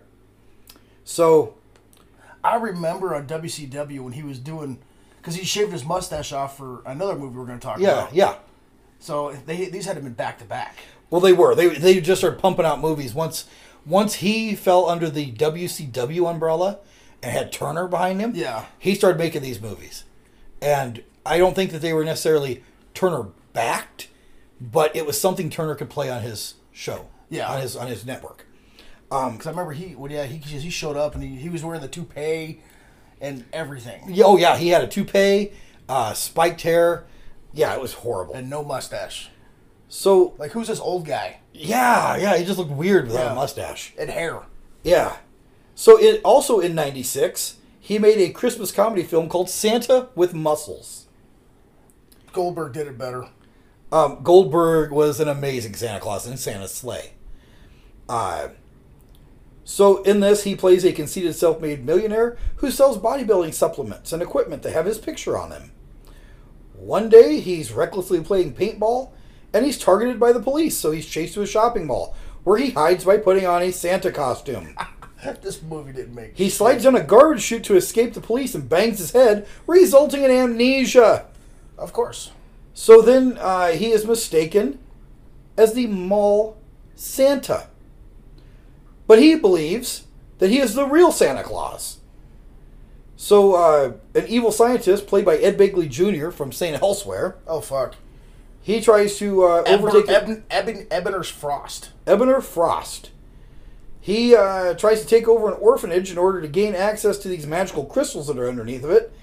And uh, so he believes that. Uh, so, so Hogan's character, Blake Thorne, believes that being Santa has made him a better person. So, by golly, he goes to save the orphanage. Who And the fuck comes up with these ideas? Uh, Everybody who made these movies was high as shit. Mila Kunis is in this one. Mila Kunis. And Clint Howard. Clint Howard's great. I don't care. what- Clint Howard's amazing. I love Clint Howard. This had to have been Mila Kunis' first movie. It had to be one of them. Um, this thing was only in theaters for two weeks, Oh, I wonder why. and in its two weeks, it made one hundred and twenty thousand nine hundred and thirty-two dollars. Uh, the, the opening weekend, the total gross of the two-week run was twenty or two hundred and twenty thousand one hundred and eighty or ninety-eight dollars. I don't know how much it cost to make because it doesn't show that on uh, the. It does not show that. They probably said, nope, we're not putting that on there. people, film critics, shit all over this. Um, they said that it actually helped out uh, Arnold Schwarzenegger's Jingle All the Way. Well, that's a great movie. It helped it out because it was so bad that it made it look fantastic. And uh, the Flick Philosopher review said it's a deeply awful comedy, and believe me, it's even dumber than it sounds. Oh, for fuck. So yeah, very negative reviews. Uh, it's number sixty-two of IMDb's bottom one hundred movies. It's listed as number forty-three out of the fifty worst children's films by total film. Oh man. Virgin Media says it's it's on the list of worst Christmas movies. Uh, oh, it made her. Oh yeah, it was Mila Kunis' first. Yeah, it's her film, Film debut. debut. Yeah. Was asked about it in 2011. She said, "I was too young to fully understand the importance of working with Hulk Hogan. I just thought he was a huge man while comparing him, while comparing the film to the film to American Psycho 2, in which she co-starred with William Shatner." So uh, it's like the best of the worst movies ever. Oh my god, dude. So Santa with muscles, if you're looking for some holiday It's fare. ranked third behind Santa Conquers the Martians, And- Dude. and the Star Wars holo- uh, s- the Star Wars Holiday Special. It's behind those. Santa conquers Santa Claus conquers the Martians. Um, you know, I, we both worked with the, the local TV horror host, Yep. Doctor Sanguinary. We used to do a theater show, and one holiday season we went on tour, local tour of all these different theaters, and I think we did like uh, six or eight programs where we would do like a little stage act Yeah. and we would play a movie. And Santa Claus Conquers the Martians was a movie we were playing. And uh, I am so sick. It's a horrible fucking movie. I was so sick of- of seeing that after doing six or eight shows. It's like unwatchable. It like makes me cringe. But I did get a T-shirt made Yeah. of Santa Claus Conquers the Martians. Oh, sweet. And uh, I wore it to a Mick Foley show when he did his spoken word because Mick Foley's a huge Christmas fan. Yeah. And I wore it, and he loved it. So I had one made for him. I'm gonna give it to him. I'm, uh, It's because Oh, he's coming back to town. yeah, Nick and I are gonna go see him and uh, ne- Wednesday next week. Oh no shit. Yeah, Nick and I are gonna go see him, and I'm gonna give him his shirt that I've been holding on to for like two and a half years. Check this out. Um, uh, it's where to go. Uh, fuck, I just lost it. Hold on. Oh, due to Hulk Hogan's starring role, the film has been featured on the website Wrestle Crap. Yes. which which acts as a hall of shame for the worst gimmicks and storylines in pro wrestling history. Yes. WrestleCrap's a great website. I have never heard of that website. Oh but yeah, check it out. Yeah, it's a lot of fun, and this one this deserves to be there. Oh fuck yeah. Yeah. So let's move on. Now we're going to go into a bunch of them that we have not seen, so we're going to blast through them because uh, there's not a lot of information on them. Um, I believe these are all Turner movies because I got a lot of the information I have off of the Turner Classic Movies website. Uh, Assault on Devil's Island. Never, s- I never even heard of that one. Uh, Assault on Devil's Island. Let me see when that came out. It was it was in this '90s binge of uh, '97. This one came out. So, uh, Assault on Devil's Island. When a gymnastics team is hijacked by a South American drug cartel in retaliation for the arrest of a key drug lord, retired Navy SEAL Mike McBride and Roy Brown lead their special commando unit in a daring rescue, which Hogan played Mike McBride. This is when he was listed as Terry Hulk Hogan, kind of going by a play on his real name, Terry Bollea.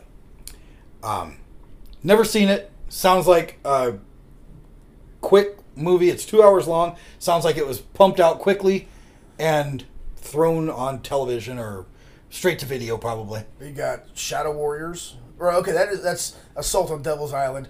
Well, they did a second one. Shadow Warriors two. Was Hogan in it? Yeah, I don't even have that one on here. says it's in it. Says he's in it. Yeah, plays Mike McBride. Oh, Shadow Warriors two. The hunt for the, the hunt for the Death Merchant. wow. Um, here's another one that came out in '98. Uh, Mackenzie's Island. Mackenzie's Island. A former secret agent finds a treasure map and decides to find the loot, but he is not the only one. Uh, Sounds like a ripoff from McHale's Navy. not a ton of information on this, but it does star Hulk Hogan, Grace Jones, and Robert Vaughn. So there's that. Those two were other two were bored. That yeah, we're broke. Yeah, Uh, then we then we go to a a, a villain. He, he plays a villain in Three Ninjas. Yes, he High does. Noon at Mega Mountain. This came out in '98. It's a martial arts film, the fourth and final installment of the Three Ninjas franchise. Uh, Hulk Hogan ruins movies. yeah. So, um, this the three okay the Three Ninjas movies, goofy. yeah, they were supposed to be. They're kid. They're they're they're kung fu flicks for kids. You know what's funny is I can't even find that on this list of shit here. we that that's what that's where we go for our research is the list of shit. the list of shit. So, um, basically, uh,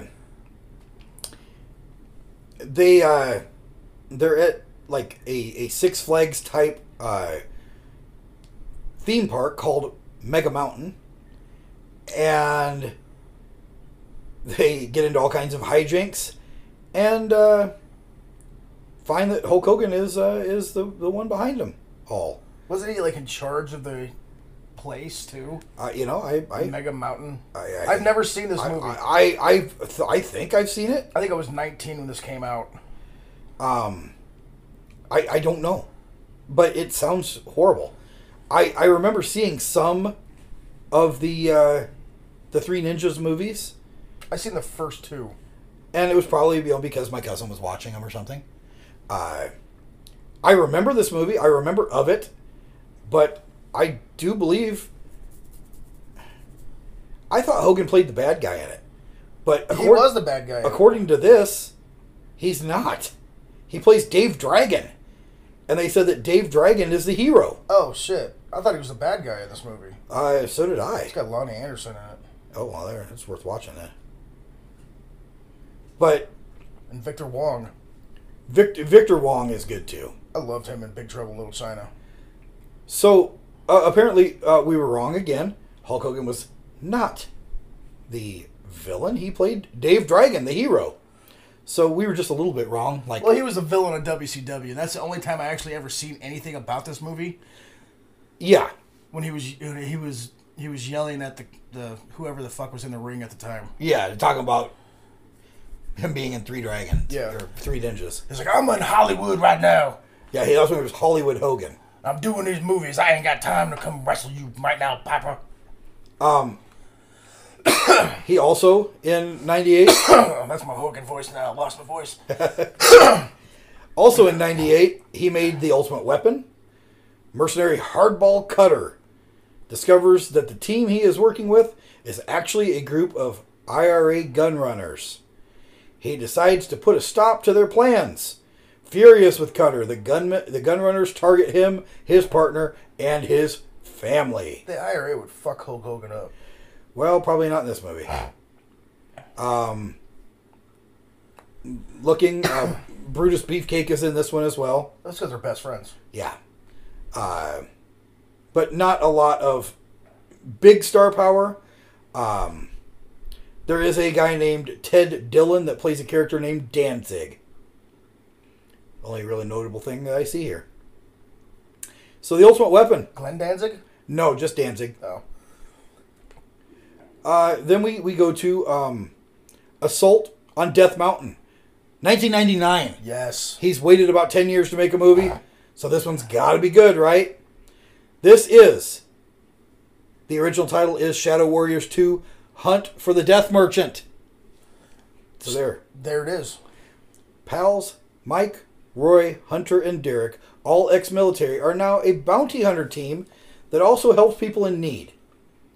A woman whose rich ex kidnapped their kid hires them. Also, a chemical web, uh, uh, also a chemical weapons expert who killed Mike's old team resurfaces. So um, Ron Reese is in this. it's uh yeah, Hulk Hogan, Shannon Tweed. Oh shit. Oh, sh- Sand Tweed's break. Well, related. Who's she married to? Fuck, I don't know anymore. Oh, Gene. Fuck him. He's a dick. Gene Simmons break. Let's do a Shannon Tweed break. Gene Simmons on sex. Let's hear it. Do you like sex? Do you not like sex? Mm-hmm. Do you like sex? Yeah. Food or sex? I know. Put whipped cream on me and be quiet, right? But really, food. I'd pick food. Wouldn't you pick food? Can you have sex with food? Probably sex. What would you eat then? Never mind. if you have the equipment, then you can. Boom, boom, boom, Oh, boom, wait.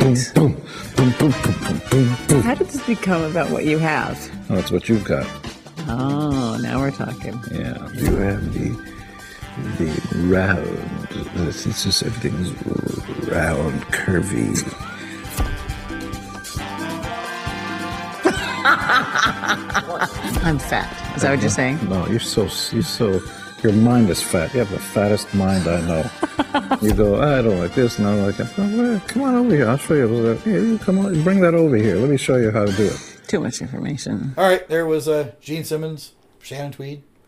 Um, We can't do a Shannon Tweed break because we're not after dark. Yeah, we had a little Gene Simmons, Shannon Tweed break.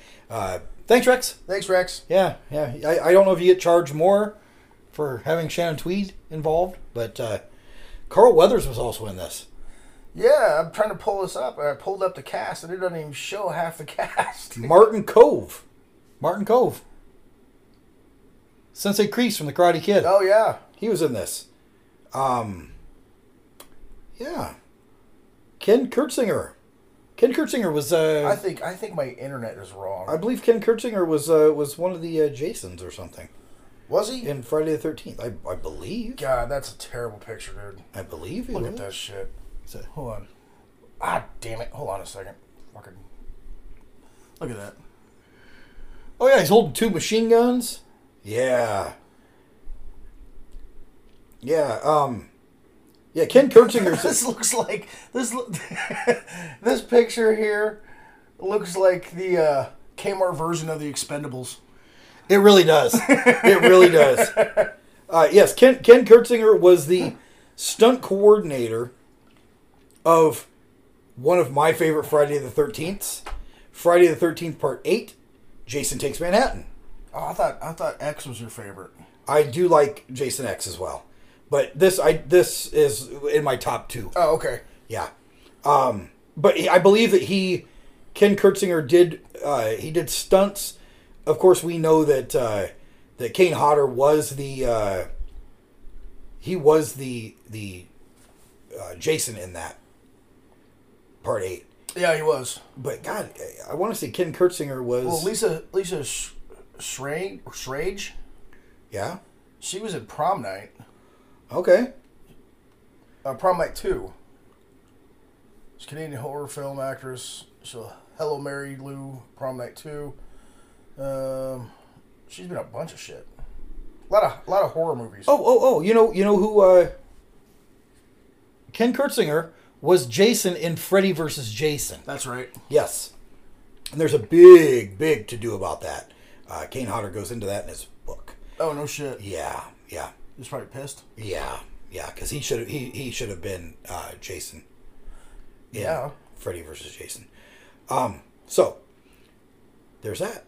Uh, moving along, I was wa- I was looking to see if Van Damme was in this by chance, but Hollywood Hogan played himself as an operative of Covenet in the great movie Muppets from Space. oh yeah, Hulk Hogan was in a Muppet movie. Muppets In space. That was pigs in space. That's Pigs in Space, yeah. I should have just made a movie about that. Well, it would have been great. So, he had a cameo in that. Also, we didn't mention he had a cameo in uh, Gremlins too. He had a cameo in Gremlins. He yelled at the Gremlins. He well, he- yeah, because the Gremlins cut the cut the film. Yeah. and they broke the fourth wall. And Hogan was sitting in a theater watching it, and he jumped up and said, "Listen here, dudes, you fix this film now." And then you can hear the Gremlins going, sorry. Sorry. Um, He played, had a cameo in the Goldbergs because it takes place in the 80s. yeah. Uh, he also in uh, 2009 he was in Little Hercules in 3D. Oh, yes. um, and this is Tell me there's pictures about with this. this is kind of ironic. It'll be ironic after we talk about the next, you know, the, the, the movie in the second half. Yeah. He played a character named Zeus in this one. Um, a little foreshadowing as to what we're going to talk about in the second half. Uh, also in this was The Big Show. David Naughton from uh, a movie I just watched the other night, uh, American Werewolf in London. Robin Gibbons was in this. Elliot Gould. I mean, you're looking at, at an all star cast, as well as Linda Hogan. Linda Hogan, Brooke Hogan, and Nick Hogan. So Hulk Hogan's entire damn family was in this. John Hurd was in this. Who? John Hurd. Who the hell's John Hurt? This guy. He's been in everything. He was the dad in Home Alone. Oh, okay. And Judd Nelson was in this as well. Judd Nelson's awesome. Yeah. The kid who played Little Hercules. Yeah. Remember that kid? He was always ripped and shit. He Yeah, the was little on team. bodybuilder kid. Yeah. Yeah. He doesn't do anything with weights anymore. I I guess he, I was reading about it. His, his he, his body is completely fucked up oh, I'm sure. from all the shit he did when he was little. Yeah, all that l- weightlifting and stuff. Yeah. Yeah. This is him now. He still looks like he's in shape. He he well, not like he used to be. Well, no, no, he was like six years old and had a Yeah. Now he's like twenty. had a six pack. I think he had an eight pack. Yeah. Little. So little Hercules, that that He did have an eight pack, little shithead. So uh, yeah, little Hercules travels from Mount Olympus to live life as a mortal in Los Angeles. Oh, he's twenty nine. He's from the Ukraine. This uh, Oh. this sounds like a complete shit movie. Yeah, it looks like a shit movie. So, any uh, comments on the movies we talked about in this very long deep dive into the film career of Hulk Hogan? No, part there's one. a there's a picture of chubby Paul White. yeah, there's a little Hercules and Big Show. Look how big Paul White was back then. Oh, he's still huge, dude. Yeah. Yeah. Any, any comments on the, these movies? No, these movies were most of these movies were crap. They were, they were. Most of them were crap. So And I don't know if Hogan thought he was making really good movies. I think Hogan thought he was making a paycheck. Yeah. he was making extra money um, and he had the opportunity to do so because he was aligned with ted turner Yeah. so i I think McMahon wouldn't have, wouldn't have put up with that shit. no no McMahon doesn't make shit movies. He makes actually okay movies. he makes decent movies so Unless- and I mean, even the one with the Miz was pretty good. the Marine part two, Yeah. three. Seven. He, they made a bunch of Marines. It was John Cena was in one of them. John Cena was in the first one. Ted DiBiase Jr. was in one He of was in them. the second one. Um, I there was a female Marine. I don't remember which one that I, I think there was, I don't or know. they talked about making it with somebody. I don't remember who. Who they fired everybody. I know, but so Even the, the guy at the podcast, McMahon, announced that he was uh, bringing in the Undertaker. yeah. Is going to be in WrestleMania. Oh yeah, He's like, we're going to give you a match yeah. because we don't have enough space. Pat McAfee. Yeah, Yeah. Um, he's actually entertaining though. he is. I, I do like that guy. So, yeah, uh, the the bulk of Hulk Hogan's movies they appear to be crappy, probably watchable just for the pure entertainment aspect of them being crap. Uh, but we're going to talk about in the second half a couple of decent things that he did, acting wise. So, uh, what do you say we take a break? Yeah. We'll take a little break here, and uh, we'll come back with some some better memories of Hulk Hogan's acting Did career. we talk about the Ultimate Weapon? We did, Okay. yeah. I'm just going through the list Brief, briefly, we talked about all of them. briefly. yeah, briefly, because there there wasn't much on it. So we're gonna take a break. We will be back. And now these messages. When it comes to intergalactic confrontation, no one can beat Chef Ramsay. Excellent work, Ramsey. What's next? Why don't you try relaxing? But now he's about to land in a place even he isn't prepared for. Suburbia. get to know the locals. Blend in. How do you know which ones are the right ones? You have to squeeze it a bit. Wow, I found a good one. Here, they have strange ways of fighting. You got any idea what we're gonna do to you? Let me guess. You're gonna pound my face. What are you nuts? It's the 90s. We're gonna sue you. They have bizarre means of protection.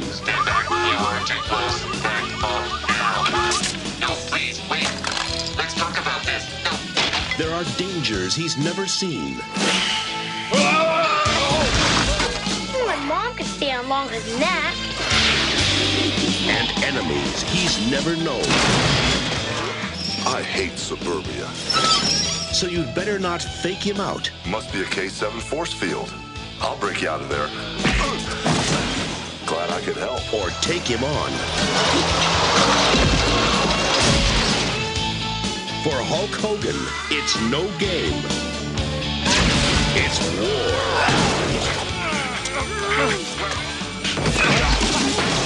Do you belong to some kind of army? Or you, you just go around doing good like some kind of superhero? Hulk Hogan, Christopher Lloyd, I was frozen today! Suburban Commando. My cat. my cat. That's not my cat.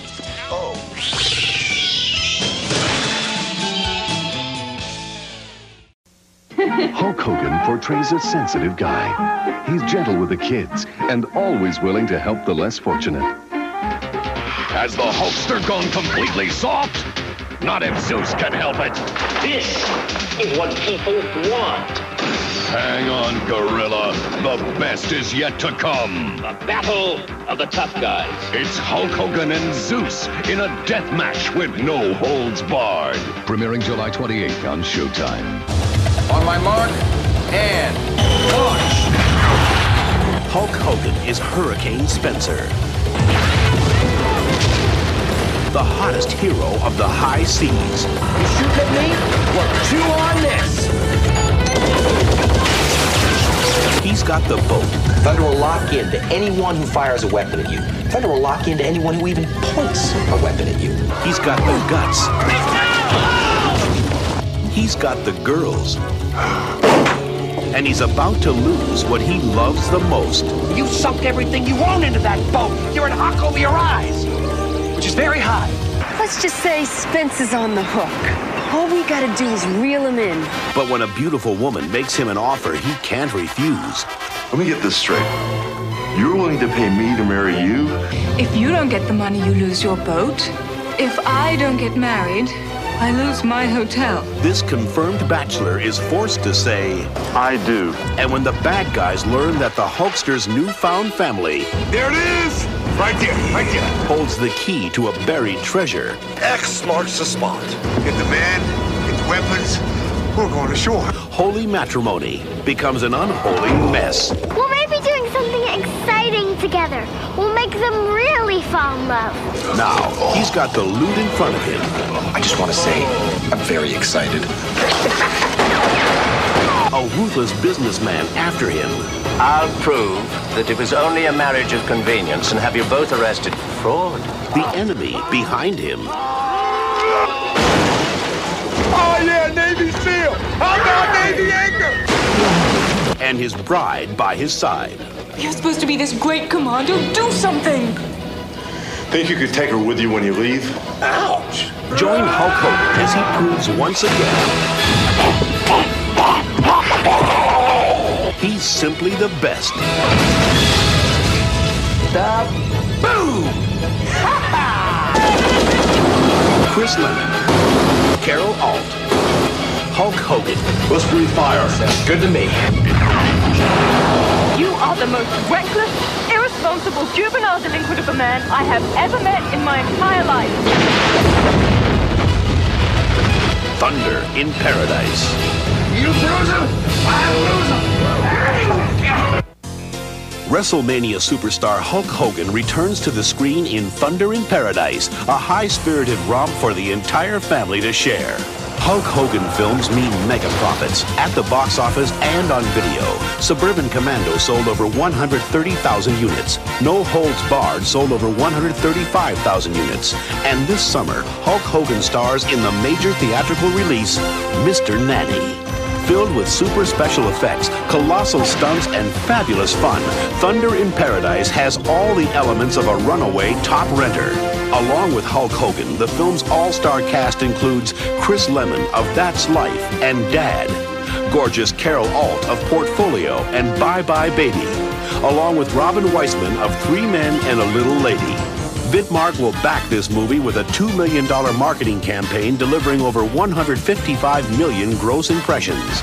This campaign includes a nationwide consumer tie in with Fox Television's Fox Kids Club.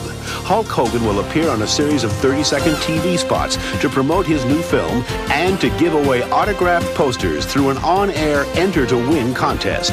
Plus, ads for this video event will be seen in the Fox Kids Club magazine, Totally Kids, reaching over 5 million children ages 6 to 12.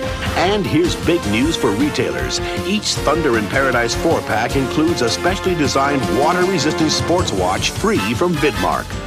Order your prepacks now because this offer is good only on prepacks ordered by August 10th, 1993. To tell renters everywhere about the Hulkster's return to video, an attention grabbing pop out mobile is included with our six page flyer. So get a grip, take off, and make a splash with everyone's favorite superhero. Join Hulk Hogan for Thunder in Paradise. The movie has an order date of September 7th and a street date of September 22nd. He's wrestled the biggest and the baddest. But now he's about to face What the heck was that? the toughest fight of all kids. All you have to do is protect them. I hate kids. Just want to get rid of the last nanny. He brings home a bodyguard. I don't want anything to happen to Sean. What could possibly happen? They're small, I hope your Blue Cross is paid up. I can handle myself. They're mean, Electromagnet.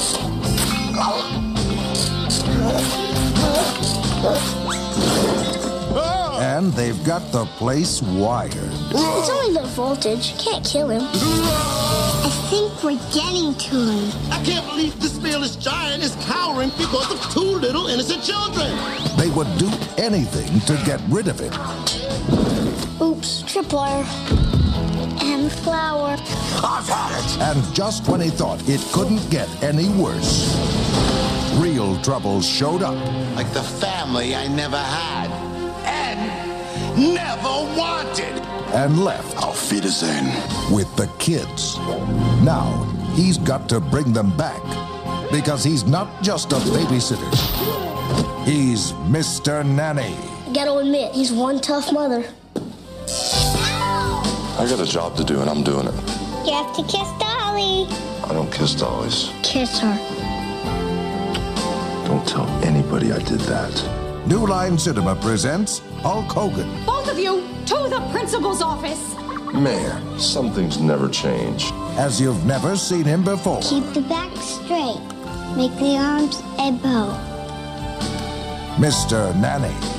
He's no more Mr. Nice Guy. Get that pinky up. I'll take care of this.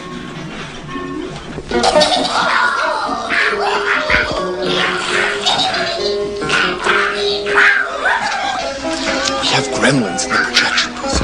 Could you help us? Gremlins? In this theater? Now? Okay, you guys, listen up. People pay good money to see this movie. When they go out to a theater, they want cold sodas, hot popcorn, and no monsters in the projection booth. Do I have to come up there myself? Do you think the Grimsters can stand up to the Hulkster?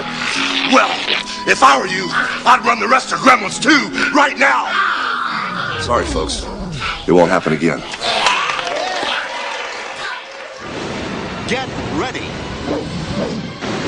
for the thrill ride of the year. The Three Ninjas are back. Let's rock! Teamed with the ultimate ally, Hulk Hogan. Teamwork! They're power pack partners, pumping with pure energy. Want a piece of me? Come and get it.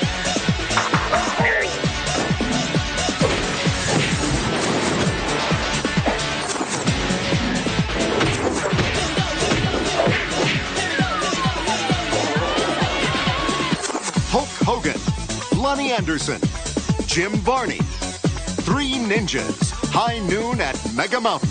Let's have some fun. Standing by right now, the World Wrestling Federation heavyweight champ, Hulk Hogan.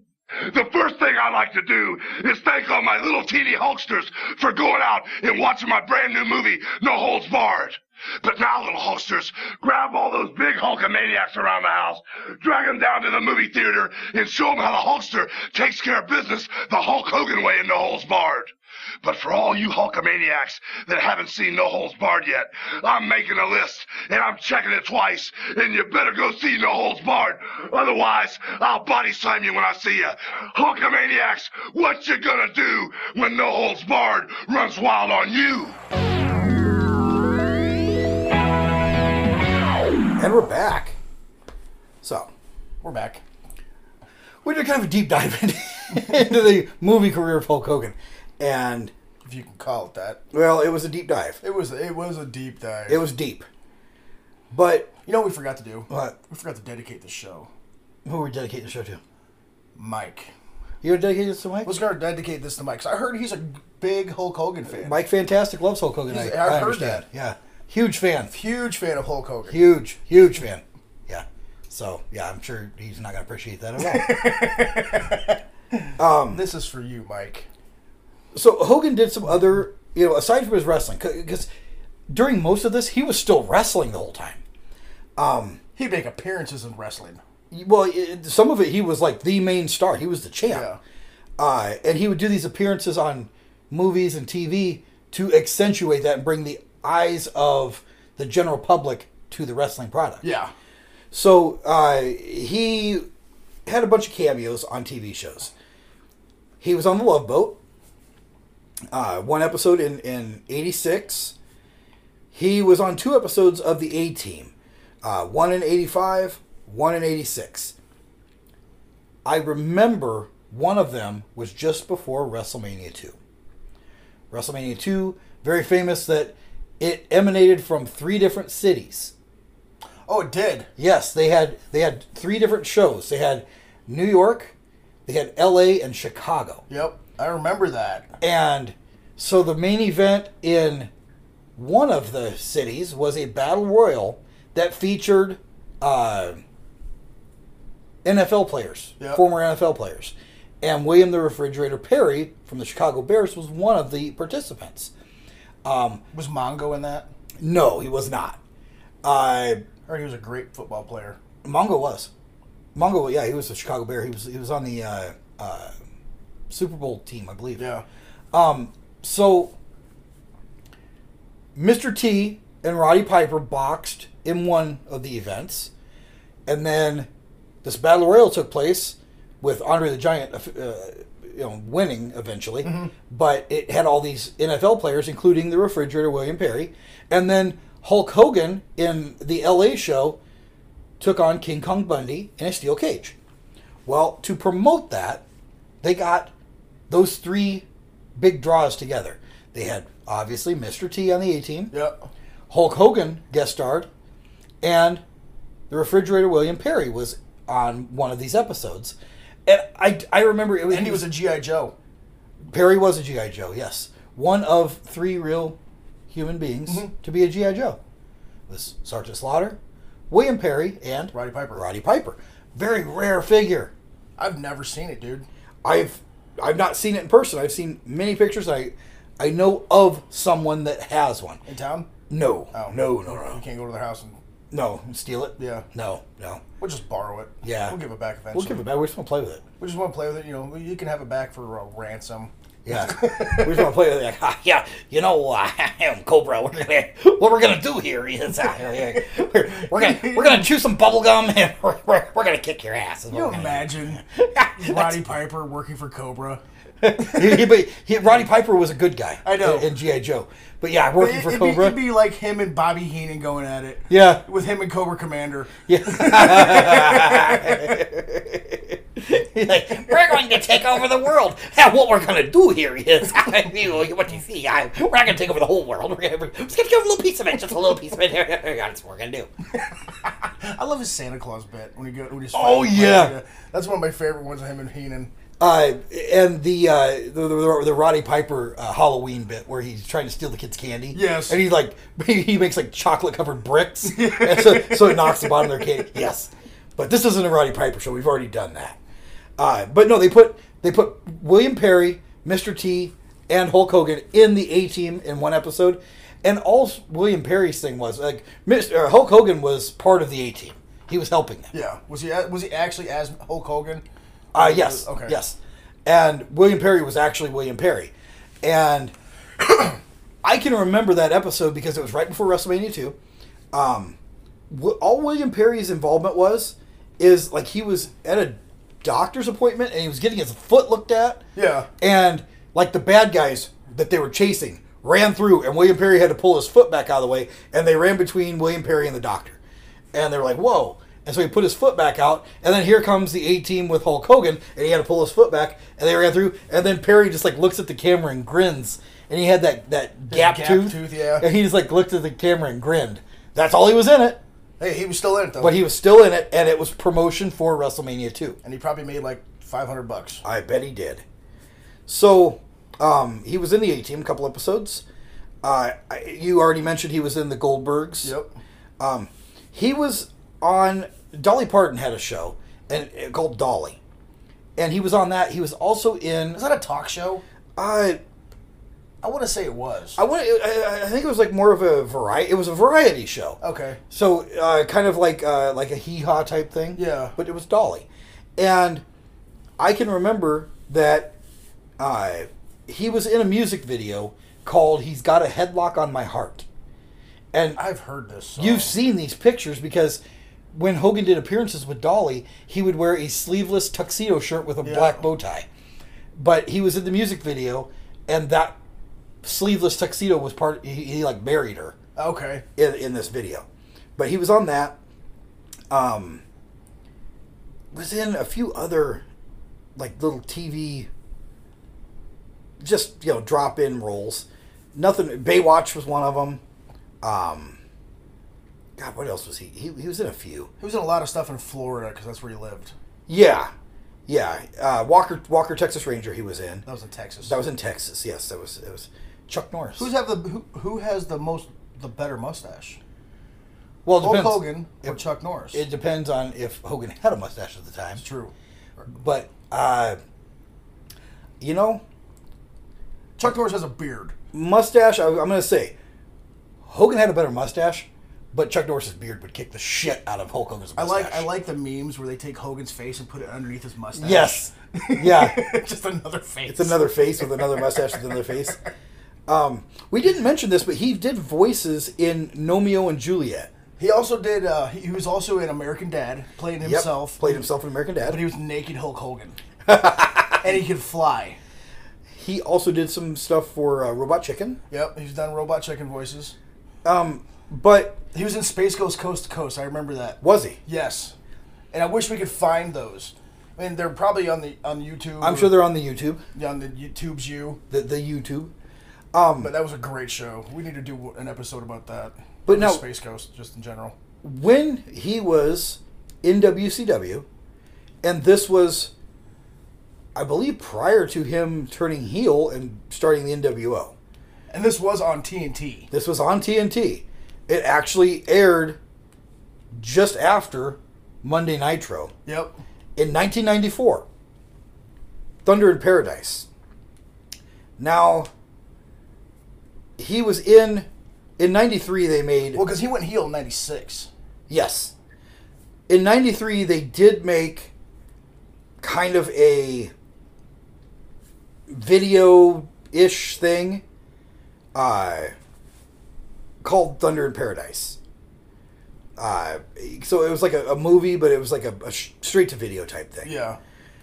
And Or it was made for TV or something. yeah, something like that. But I remember seeing the movie. He was billed as Terry Hulk Hogan.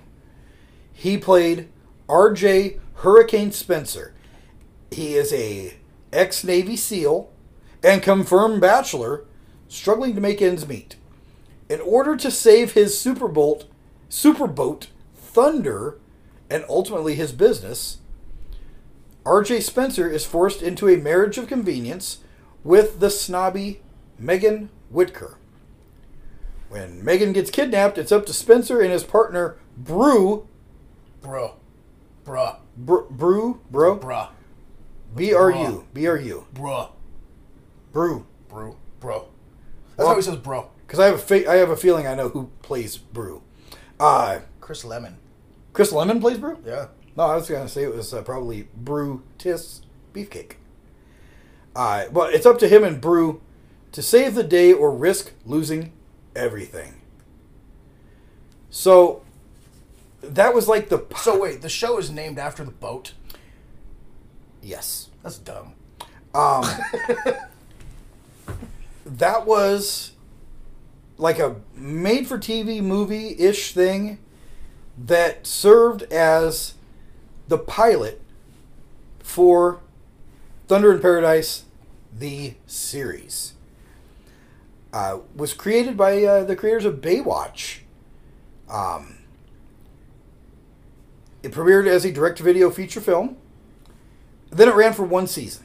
Jimmy Hart was in this. But it was canceled. Jimmy Hart was in everything. Jimmy Hart was in this. He was played he played Jimmy.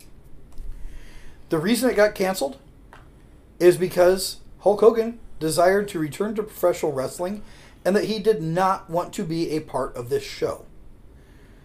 So they broadcast it on the TNT cable network. Flash Gordon was the pilot in this. Oh, really? Yeah. Sam Jones. Flash Gordon, great guy. Sam Jones is a cool guy. Not according to Flint. Flint, remember? Yeah, Flint doesn't like it. Flint does not like him. That's probably when he was coked out, Sam Jones, though. Yeah, that's, that's probably probably uh, fresh off of his appearance on Ted. Yeah. um, I had a good experience with with Sam Jones. Really cool guy. Uh, so the idea is okay. So they have uh, this beachfront bar that whenever Hulk Hogan and his Sting was in this. partner Brew go out on missions. Uh, the uh, a former model who runs this scuttlebutt bar and grill watches after his daughter. Um, there's also a uh, uncle named Edward Whitaker who owns the beach resort and makes semi-regular appearances primarily for comic relief. So yeah, Jimmy Hart was a part of it. Sting under his real name. That's why I had to look her Steve up. Borden. I don't know who the hell this lady is. Heidi Mark, American model actress. You don't even have a picture. No, but she was Playboy's Playmate of the Month in uh, July of 1995. So you know she was hot. Um, and then Kiki Shepard, who is best known as co host of Showtime at the Apollo, was in this. Yep. Um, yeah. Do you, okay, what do you remember about Thunder in Paradise? I remember watching it. This is when he didn't have a mustache. No, he did have the mustache in that. He shaved it in part for part of it. 'cause I've Did- seen I remember we also had a uh, eye patch because I remember in wrestling he had some. Um, I can't remember who the hell it was. It might have been. Uh, fuck, what's his name? Um, little guy, blonde hair. Kevin Sullivan. Kelvin Sullivan threw salt in his eye. Yeah, and Kevin Sullivan was known for throwing fire as well. Yeah. So yeah, yeah. So he I did. said little guy. he was he's very short. I bet him. He's very short. Um, probably about your size. Uh, so but then, so yeah, he wore the eye patch, and so I thought that was just part of his stick for the show. yeah, And then all of a sudden, the eye patch is gone. because it didn't fit into the storyline Yeah. anymore. Um, I was like, what the fuck? Where's the eye patch? I remember this being a fun adventure show to It was. watch, but it was kind of a shitty show. It was campy. It was very campy. Um, Thunder in Paradise, I feel was just Turner's way of keeping Hogan, taking him off the road, Yeah. taking him out of wrestling for a while, and doing something with him because he was under contract. Yeah. So it's like, oh, you're not going to wrestle for a while. Let's give you a break. He was burned out. Yeah. He needed a break. So, okay, well, you know what? You live in Clearwater. We're just going to film this next to your house. Right. And you know, uh, uh, They obviously, probably kept they probably kept the boat on his dock. yeah, it was probably his boat. Actually, it wasn't. I read it was somebody else's. Oh, they borrowed it. Yeah. Hey, brother, can I borrow your boat? We're making a shitty TV show. Can I borrow your boat? How long are you going to use it? At least one season, Yeah, one season, then I'm going back to wrestling, brother. Brother. brother. So, What you gonna do when I borrow your boat without asking you? now, uh, Thunder in Paradise, it spawned, of course, Thunder in Paradise won the movie, yeah. then the TV series, then another movie, straight to video, Thunder in Paradise 2, where Kelly is whisked off to Prince Amur's harem and given to his enemy as tribute in this romantic tale of capture and rescue. Hey, that sounds like a legit movie. Well, probably not. Uh, stars many of the uh, same folks that uh, that were in the TV show, with additions of Ed Leslie, Brutus Beefcake, and he was Brutus in this show. Uh, Jimmy Hart was in as well. Fred Ottman. We know who Fred Ottman is. Fred Ottman. Fred Ottman had three very famous wrestling characters Tugboat, Oh yeah. Typhoon as part of the natural disasters, and the ill-fated Shockmaster, where his in his debut he fell through The f- The the wall. wall. fake wall he fell through a fake wall. because he couldn't see. What was he wearing on his head? Do you remember? Stormtrooper helmet. A A, stormtrooper- glittery, uh, Yes, a shiny, glittery silver, glittery stormtrooper helmet. yes. I don't know who the fuck came up with this idea, but I hope they were fired. He, He had what was it? He had a, a furry vest on yep.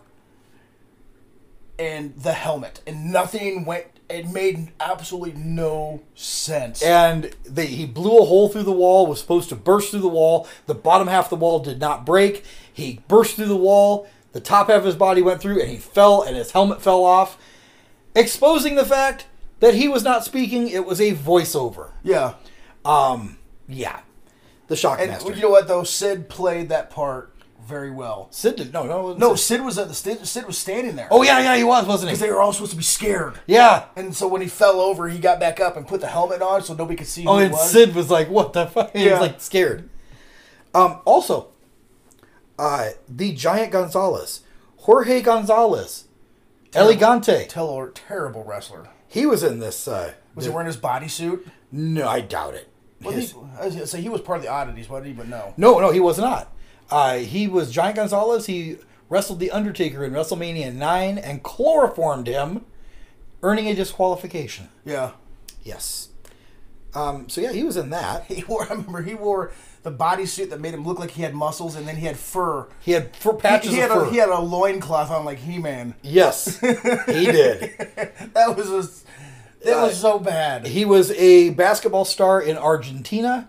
They brought him up to wrestle, and they realized he was uncoordinated as fuck. Yeah. Um. So yeah, he uh, he was in that. Well, then they went ahead and made um, Thunder in Paradise three. Because the first, you know, the, the series, the first, Because the first two one- were awesome. Yeah, Uh, and Thunder in Paradise three, uh, Kerry Tagawa was in this. We we know him. He's a very famous character actor. Been in a lot of stuff. stuff. And uh, a gentleman named Terry Taylor was in this. You know who Terry Taylor is? Terry Taylor. Terry Taylor.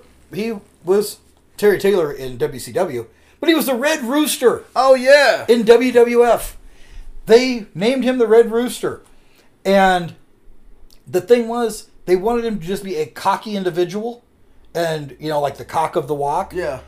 He misunderstood what they So he wanted, came out as a and red- he acted like a chicken. So they made him spike his hair up and paint it uh, like a red comb in his hair, and Wasn't didn't they offer him like something other other spot? yes, Was it Mr. Perfect? yes, Yes, he was supposed to be Mr. Perfect. I'm impressed that you know that. You, I, dude, I listen. I listen. Yes, he was. Um, the rumor is that he and uh, Kurt Hennig came to the WWF about the same time, and when they were giving gimmicks out, they thought that they might do Mr. Perfect for Terry Taylor, but then they said, "Eh, well, let's try this." Yeah.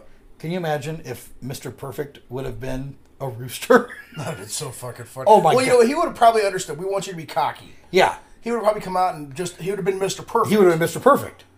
But when they realized that Kurt Hennig actually could do the things that they wanted him to do, Yeah.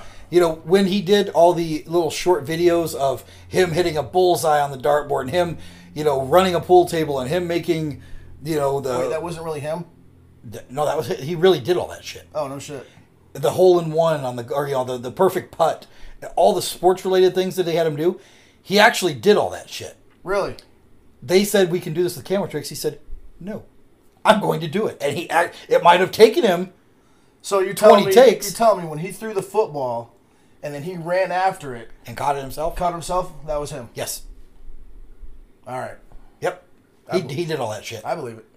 Um, Yes. He was yes. perfect. He was he absolutely perfect. He was perfect. He, he was. He once took a shit under the ring too.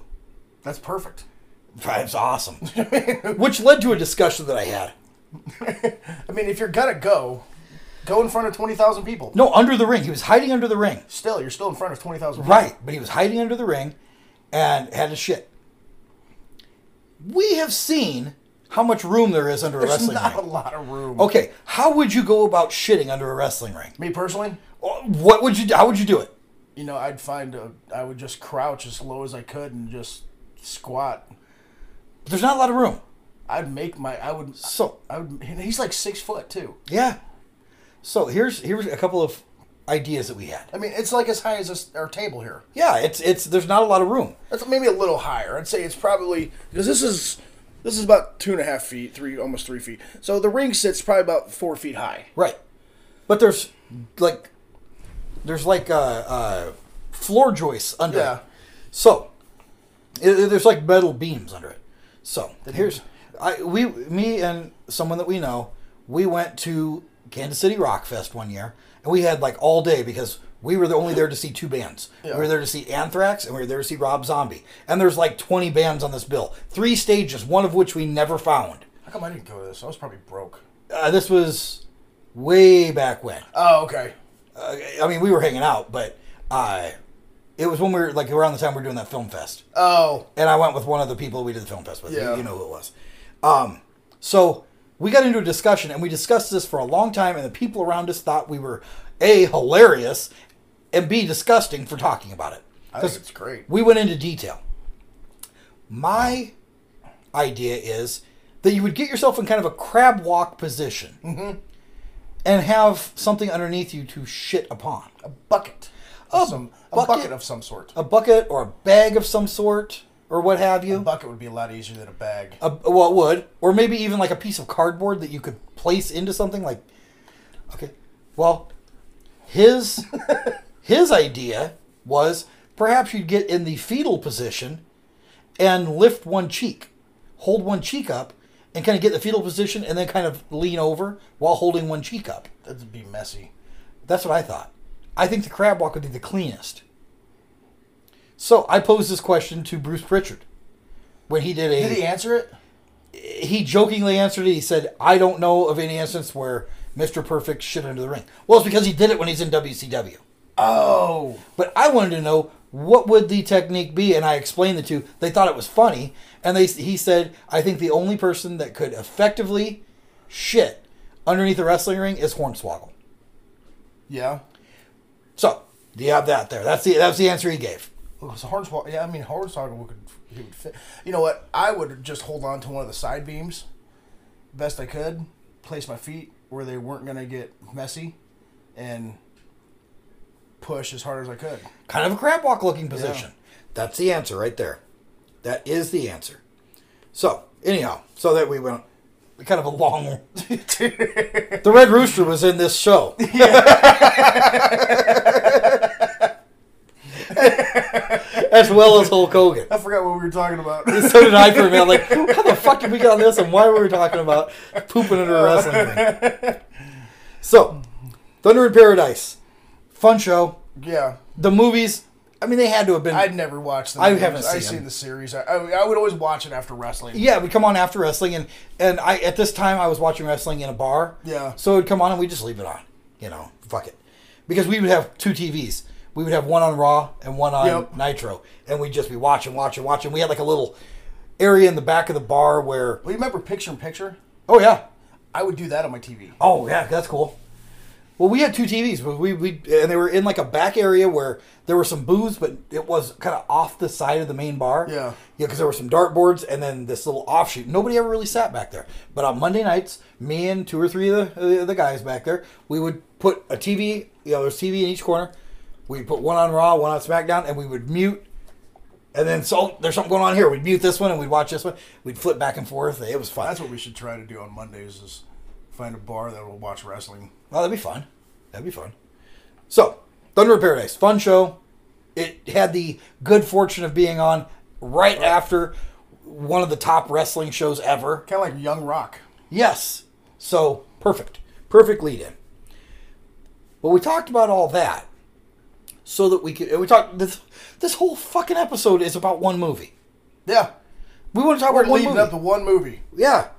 And we, And and there is poop talk in this movie. there is poop talk in this movie. This movie came out in 1989. It is the first movie made by WW. It was WWF at the time, but by WWF Studios. Their foray into Which they, making which they were movies. called what Shane something. Shane Distribution Company. Yep. Uh, it was released by New Line Cinema, June 2nd of 1989. Okay. Great summer movie. So 1989. See, I was born in 76. So 86, I would have been 10. 89, I would have been turned 13. On June 9th, I turned 13. Yeah. I went to this movie with a buddy of mine I was and my seven. dad. So So I was nine years old when this came out. you were nine. I went. You were. You're that much younger than me. I'm 42. I'm 45. So if I was 13, you were 10. In June of '89. Oh, you would have been. Yes, you. You. June of '89. I was nine. You were so- nine, No, yeah. wait. Yes. I was ten. Yeah, I was ten. Yeah. M- maybe. Nine or 10. I was ten. We suck. Why do we suck so bad at math on this show? I don't know. we it- it- it's not math in general. It's trying to figure out that that month gap, that few month gap. You would have been nine because you didn't turn ten until November. I was born in '79. So you would have turned ten November of eighty nine. Yeah, so I was nine. You were nine. Fuck. so I this was I went to this show for my birthday with, uh, I- and I would have been in junior high. My buddy was like a junior in high school, and we'd run around together. Yeah. And uh, his name's Kevin Evans. Really, really, you know, cool guy. He had a drum set. He's obsessed with Kiss. Fuck. Gene Simmons break. Hi, I'm Gene Simmons. You're not. And there's Gene Simmons. Um, but he was obsessed with, with Kiss, and uh, so he You know taught. what? uh, We did talk about Baywatch for a brief second. Yeah. We need a Hasselhoff break. Oh, we need Hasselhoff. Okay. I taste shit. You do? Stacy, did you put shit in my lunch? And there you go. Uh, but forgot that. yeah, I'm glad you remembered. So uh, he uh, he went with us, and I remember he gave me for my birthday gift. He gave me a poster of Guns N' Roses, which was my favorite band at the time. And it wasn't the typical one that you saw where they were sitting in front of the Appetite for Destruction Yeah. this one, it tur- was turned sideways, and it was like a profile shot of all the band members kind of standing there smoking cigarettes. I've seen that one. Yeah, I had that, and so I put that up on my wall. That's what he gave me for my birthday gift, and he went. Me, him, and my dad went and saw No Holds Barred. Fucking loved it. Mhm. Oh That's man, a great movie. It is. It's Hogan's best movie he ever did. It is Hogan's best movie he's ever done. because McMahon was behind it. Yes, and he was going to. This was before McMahon started making terrible decisions. Yeah, pretty much. This movie was released seven years after his appearance in Rocky Three, which that was his first starring role. This was his second starring role, or his, his this was his first major, you know, being the lead. Um, so what uh, what do you remember about No Holds Barred? I remember that. I mean, he was his name was Rip. Rip Thomas. And he he didn't wear the red and yellow. He wore the he wore like blue and black. Blue. It was blue and white. I believe. Was it blue and white? Yeah, blue and white. Um, I remember Zeus Mm-hmm. punching bricks. Yes. Yes, as his his workout was punching Yeah. bricks. So And there was a criminal, some sort of criminal intent in the movie. And The- that's part of the plot. the television network was the villain. Yes. Okay. And they were trying to get rid of Rip. Yeah. Yes. Uh, well, they were trying to get Rip to sell out, basically. Yeah. And he wouldn't do it because he was a hero to children. And How far did that get him? yeah, well, pretty fucking far Actually, actually. yeah, it did. so the thing is, this movie. And he had he had the cool instead of you know when he, instead of doing the Hulkamania stuff, he had the Rip him, and he'd be like, "Wow." yeah, rip him, and he would have a little hand gesture. Yeah, that little hang tan hand gesture. Now, this movie was kind of a. Oh, it was kind of a three part. There was like three stories going on at the same time. So there was like the the good versus evil of uh, the network against Rip. There was the kidnapping of Rip's brother Yeah. as a vehicle for uh, Rip to, to succumb to their ways. Yep. So that was all kind of one story. Who played his brother? Randy Thomas, Rip Thomas, so Mark Pellegrino. Yeah, I don't know who the hell that is. Grino? I don't either. Um, he was Lucifer in Supernatural. Uh, yep, still don't know. Um, Never watched that show. He was in Dexter. He was in Lost. Give me a show I've watched. Um, he wasn't in anything like that. Let's see Uh, here. Apparently, he was in successful shows. He was in Doogie Howser. Okay. He was in Tales from the Crypt. He played a punk. Okay, yeah, we've, we've seen him. so, Lethal Weapon 3. so there there was that aspect. He was in the movie Viper, the TV show Viper. I did. I've never even heard of that. It, it, it was basically just a 30 minute commercial for Dodge. Oh. So, there was that aspect the good versus evil, the, the network versus RIP. Then there was kind of a side thing because uh, uh, Joan Severance was brought in as like a. a uh, was she a lawyer or an agent or something? Um, We're just going to say love interest. well, she was a corporate spy, and they sent her in to seduce Rip. But Rip won her over, so she confessed to him and turned to his side. So there was a side story of this love interest, this this sexual tension between the two. Dude, the plot just sounds terrible. And then I have there's to confess to you, Rip. Yes, I I'm a secret agent. I'm a secret agent, and I've been working for the television studios. But I love you. and your 10 inch manhood. Well, because Hulk Hogan. Well, I don't know what Hul- I don't know Rip's member how long his is, but Hulk Hogan's is 10 inches. But I can tell you, Terry Bollea does not have a 10 inch penis. No, he does not. Hulk Hogan does. Okay, well, well, let's just talk about what the fuck we're talking about here. We're going to take a break. We're going to pick a pause from No Holds Barred, and we're going to talk about the Hulk Hogan sex tape here for a moment. Have you ever seen the Hulk Hogan sex tape? No, I refuse to watch it. About the fourth time that I watched it. no, I've seen it. I watched it. That's not 10 inches. Well, what what happened is Hogan sued over it, and they said, "How can you sue over it when you were a willing participant and you actually talked about it on the Bubba the Love Sponge show?" And he said, "No, no, no. I was playing a character." I don't remember. Was Bubba the Love Sponge? Was that, was that one of the characters from SpongeBob? No, hell no. Bubba the Love Sponge is like a shock jock. Okay. Um, and and buddies with Hulk Hogan. Uh, a- actually, I think the the sex tape featured Bubba the Love Sponge's wife at the time. Oh, that's I- right. yes. I thought it was another wrestler's And- wife. No, it was Bubba's wife, I believe, and it was filmed against Hogan's knowledge. So, because it was in a closet. But they, yeah, but they said you talked about your penis on his show, and he said, "No, no, no, I s- we talk about Hulk Hogan's penis," and they said, "What?" He goes, "Hulk Hogan has a ten-inch penis. Terry Bollea, I can assure you, does not have a ten-inch penis." Saying that he was speaking as the character of Hulk Yeah. Hogan, separating the two, and saying, "I was very forward with Hulk Hogan's He, he member." broke kayfabe. Yeah, to s- to win a lawsuit. Yeah. and he won the lawsuit. He did. But he broke kayfabe and said, "I was talking about a character. Hulk Hogan is larger than life in all aspects, and he has a ten-inch penis. Terry Bollea does not. So there's a differentiation. They broke Terry Bollea's privacy Mm-hmm. by filming this. He wasn't talking about his personal shit. He was talking about Hulk Hogan shit. So that's where we get this. Hulk Hogan has a ten-inch penis. Now Terry Bollea does not. We don't know about Rip.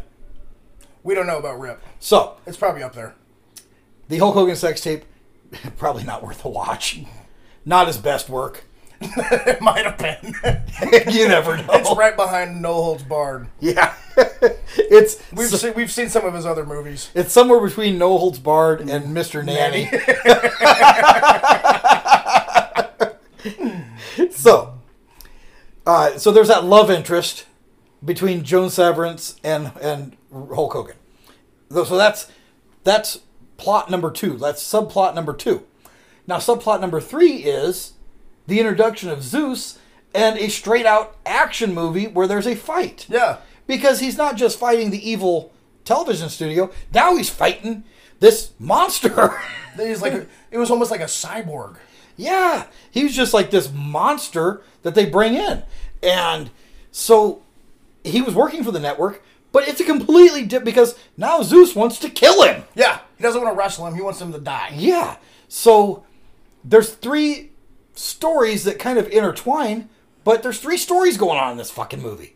Trying to rescue his brother from the evil network, trying to bang this chick that comes in to spy on him, and trying to stay alive after this monster's trying to kill him. With the second greatest set of shoulder pads. Oh, that yeah. somebody could wear in a ring. Yes. and I say second because Road Warriors. Road Warriors had the best shoulder pads. and you've ever. worn those. I have. Yes, I have as well. Yes. Um, that was fun. That was a good time. Yeah. I miss Animal. Yeah.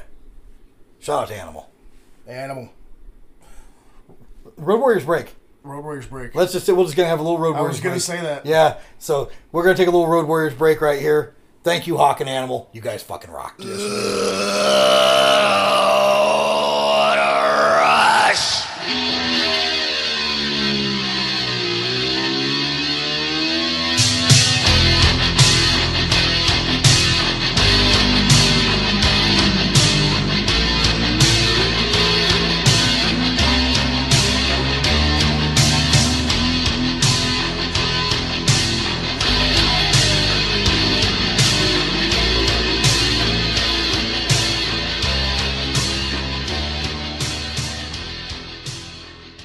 that was the Road Warriors. Fuck yeah. I love the Road Warriors. Yes. Awesome.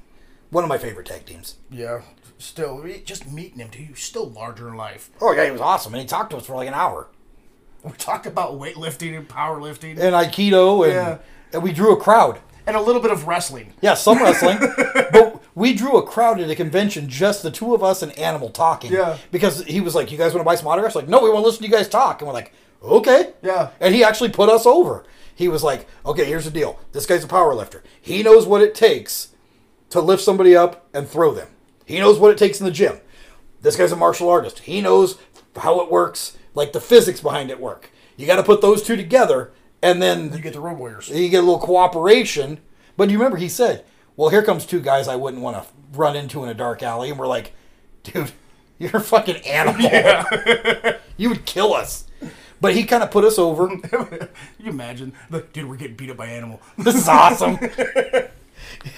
we just we'd be like laying in intensive care, like f- fucking drinking hamburgers through straws. Going, you'd have you'd have like pureed pizza rolls, and we'd be like, just got our ass kicked by animal. Hey, dude, we just got our ass kicked by animal. That was awesome. He signed my cast. But yeah, that was that was that was an amazing experience. You guys want to press charges? Fuck no. That was the greatest moment of my life. Hell no! I hope this bruise is permanent. Don't set my arm. You got a limp. Fine. I'll take. I'll deal with it. I'm gonna tell a good story. so, anyways, uh, so there's those three kind of subplots going on, uh, and then there's like all this comedy shit going on too. It's a funny ass movie. Well, he fucking takes the limo driver. Doesn't the limo driver wreck his car? The limo driver tries to run him over on his motorcycle. Was it that, or he was was he in the car? Oh no, no, yeah, he, they they locked him in the limo, Yeah, and he kicks the and he door kicks the, open. the door or kicks the window out, yeah, and grabs the limo driver. and the limo driver shits his Yep. pants, And he's like, "What's that smell?" and he says, And Hogan, Dookie, Dookie. And then he picks the one guy up and shoves him in the sunroof of the limo. Yep. And then the other guy is running away from him and he jumps on his motorcycle and runs the front wheel between his legs and he's driving and he goes, It's you and me and the bike and the tree. And he's like, What? And he hits the brakes and the guy goes flying into a tree. How many people did he kill in this movie? I don't think he killed anybody except for Zeus.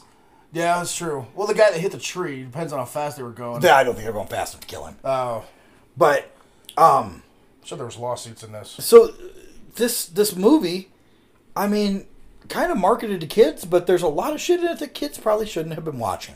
Like The guy shitting his, his pants. the guy, well, the guy shit in his pants was funny. Um, a lot I of- remember dying when I heard that in the theater, dude. Oh yeah, it, it was funnier than hell. Uh, and then there was a lot of violence in this movie. Ton of violence, uh, especially with with Zeus. Zeus was fucking terrifying. Oh yeah. Even as like being 13, when he when he was doing some of his stuff, it was like, oh my god, this He guy's sat there and scary. he fucking smashing, hitting his chest. Yeah, he beat on his chest. He he didn't really talk. He kind of grumbled words. Um, he had that that lazy eye. You know, he's, Mm-hmm. he always yelled, "Rip, yeah, rip, I'm coming for you." yeah, and, Ah! and, yeah, he like hit himself. He had those metal gauntlet things on Yeah. his arms. Um, he he was fucking terrifying. But then there was a lot of sexual talk in it. Um, there was an a moment where they alluded to the fact that uh, great wrestler, w- actually one of one of my favorite underrated wrestlers, Stan Hansen. Yeah. He was in this movie. Stan Hansen didn't even fucking work for Vince McMahon. He was just there in the area, and they said, "Let's bring you in. Let's do something with He's you." a Neanderthal. You now. got a great look. He goes in to the bathroom while two of the network guys are peeing and walks in between them and goes, Well, well, well, what do we have here? Looks like two teeny weenies. and they're like, Mm hmm. And he looks, he looks, and then he says, Meh, not even worth it. They allude to the fact that, they were, that these two guys were going to be sexually assaulted in the bathroom by Stan Hansen, but their members were too small and it would not be worth it to him. That's what they alluded to. You know who was in this movie? Uh, the Fink. Howard Finkel was Yeah. in this movie. Also, um, Mean Gene. Mean Gene was in this. Jesse Ventura. Yes, and, Joey Morello. Jer- Jerry Morella, the Yep. the uh, referee, uh, son of Gorilla Monsoon. Yep. Um, also, uh, Bill Eady was in this movie. And Rick Allen, the un, as an unnamed wrestler. Uh, Well, B- Bill Eady was. Uh, Bill Eady is also known as the Mass Superstar and uh, Axe from Yeah. Demolition. Um, he he was Hogan's opponent in the opening scenes. Uh, and Bill Eady, another great, great wrestler and, and kind of underrated. He, the guy was good. Yeah. Uh, but so no holds barred. They set up this the- you know like this tough man competition, and Zeus comes in and just wrecks it. He just he kicks the shit out of everybody in this bar, and then says he wants Rip, Mhm. which sets up a big fight For towards the- the, end. yeah. and it turns out that it's not going to be a fight. It's going to be a literal death match. Not no holds barred. No holds barred. And uh, I remember one of the one of the iconic scenes is when Hogan is going to find his brother, and he goes into the training facility that they've made for Zeus. And he's pissed. He starts breaking the mirrors out and throwing dumbbells. And he throws this dumbbell through a giant neon Z. Oh yeah. And it sparks everywhere. It's like, ah, that was awesome. You know what I liked at the end of this is when Rip knocked him out and he got his gold chain back. Yes. He said, My grandmama gave me that chain. Yes. That was not this movie. Oh, that was Friday. Yeah, that was Friday. What gold chain? Give back my gold chain back. What gold chain? Your bike is mine. My bike now. So, um, Zeus! Zeus, you got knocked the fuck out, man! so y- as as this all progresses, you know they, they beat up uh, Rip's brother and they can put him in the hospital. Put him in the hospital. Um, they kidnap the girl, and Rip goes and saves her, and kills Zeus. yeah, he throws him off the fucking catwalk. throws him off the catwalk into the wrestling ring. Yeah. There's like this big wrestling ring, and he throws him through the wrestling ring. Well, it said he died. He fell onto. Actually, he comes in contact with live wires. That's right. That is right. Throws him off the catwalk. I said, where'd it go? Um, angrily goes after Bell instead of to repay him for his misdeeds. Bell, Brell retreats, but actually comes in contact with live wires and expose. Oh, wait a second. Hold on. a second. Maybe I fucked that up. Brill is Okay, here it is. Rip finally puts an end to the match by knocking Zeus off the catwalk through the ring far below. And through the ring far below.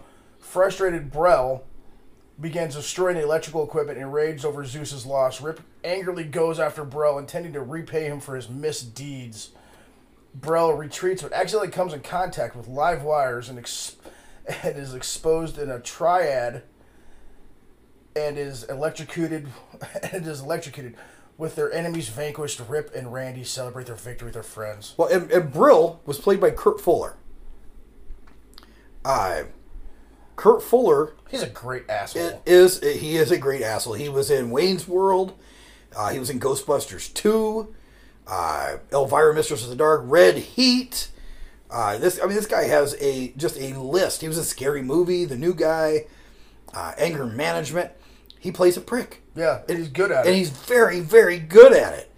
Um, so yeah, he's uh, that he was in he was in the tick yeah, that that's who our, our villain is here, who gets electrocuted in the end. Um, you know, this movie, I mean, it's set about where Vince McMahon wanted to start making movies. He made this. yeah And because hogan at the time was the, the fucking golden boy oh yeah, yeah, he was. He, that, he I was mean, the face of he- wwf He, he was the face of wrestling. He was the number one wrestler in the world at this point. And what this, so the the movie. Let's we'll, we'll talk about what the movie did, the reception, and of course this this thing's been released on on everything. and i think every kid wrestled after they've seen this movie Oh yeah, yeah. You were you, you like were wrestling your cousins, your brothers, Mm-hmm. your your friends, whatever. Um, this film was released on VHS, Betamax, and Laserdisc in '89. It was uh, released on DVD under the WWE Home E Video WWE Studios banner in 2012 and Blu-ray in 2014. So it's out on everything. We couldn't find it streaming. I know I've watched it on something. So I, I think it's on Amazon Prime or something. I've watched I it would have somewhere. pulled, pulled up on here, but let me look. Yeah, I've watched it somewhere. It debuted at number two. Oh wow! Behind Indiana Jones and the Last Crusade. Its debut weekend, it drew four million nine hundred and fifty-seven thousand fifty-two dollars in ticket sales.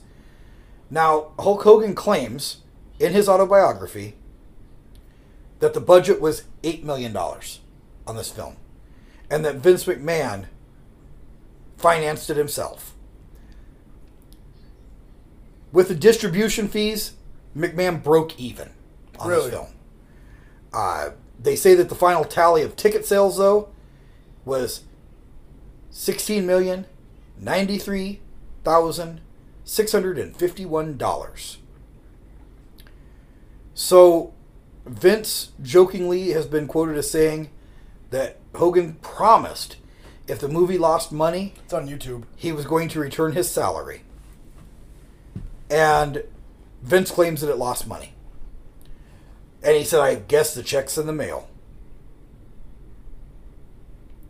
It lost. That movie didn't lose money. This movie made money, didn't it? No, they said it broke. He broke even.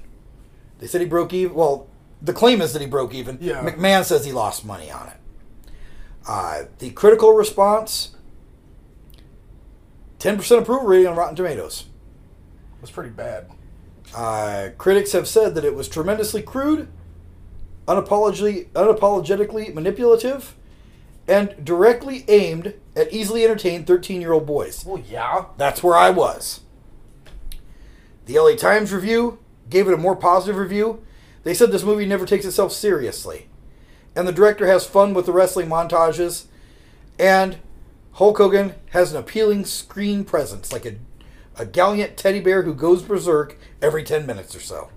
That sounds about right. Yeah.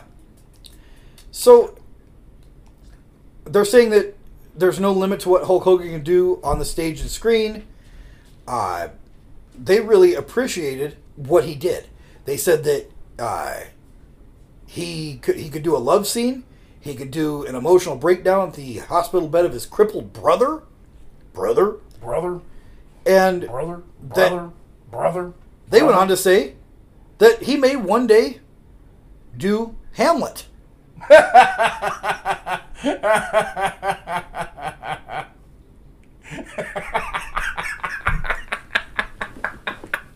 Seriously.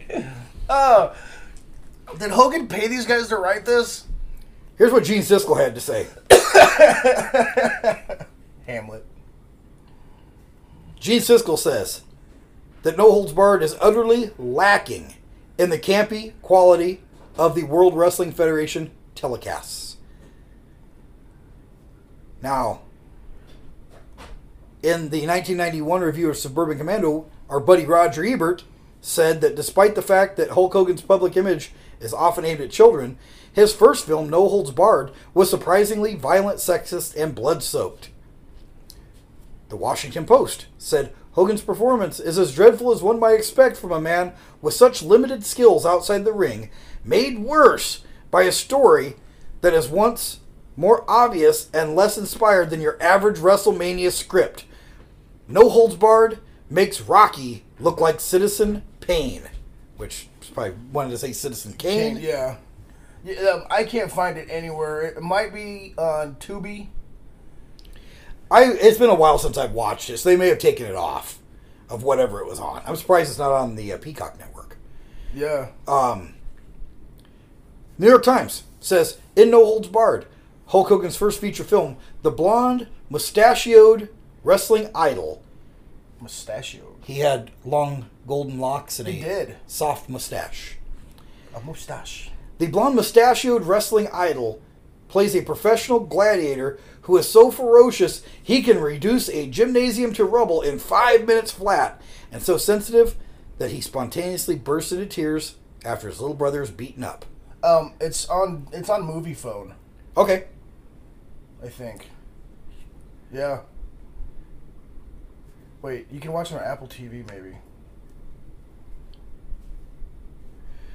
I'm gonna look because I have Apple TV. They said that uh, that Hulk Hogan behaves like a self-invented comic book character sprung to life. They have Suburban Commando. Oh, that's great.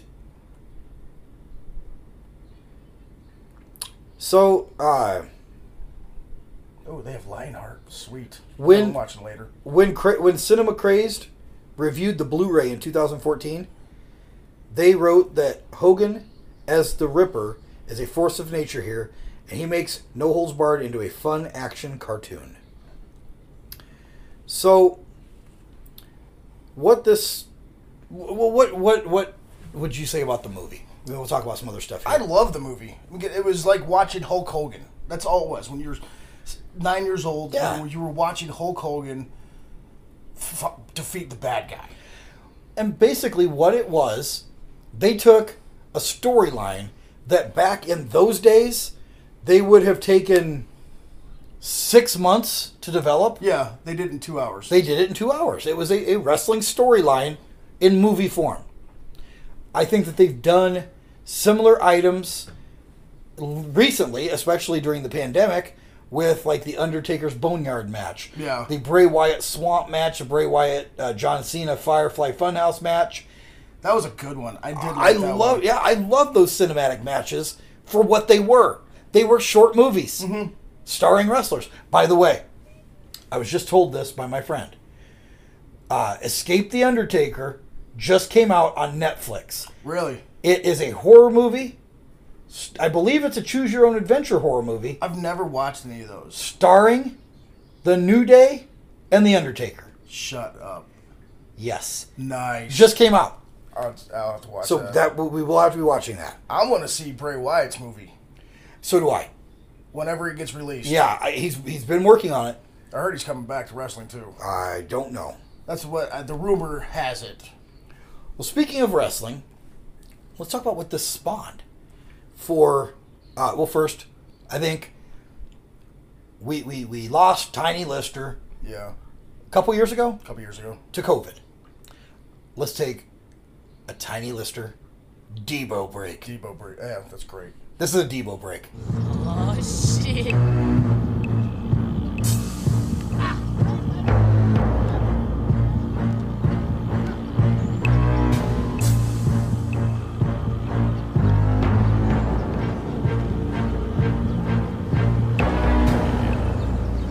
Pop's tripping, man. You want me to ask for my bike back? You know I wouldn't trip. What bike? The beach cruiser. The one I let you use a couple of weeks ago. The one I've been asking you about.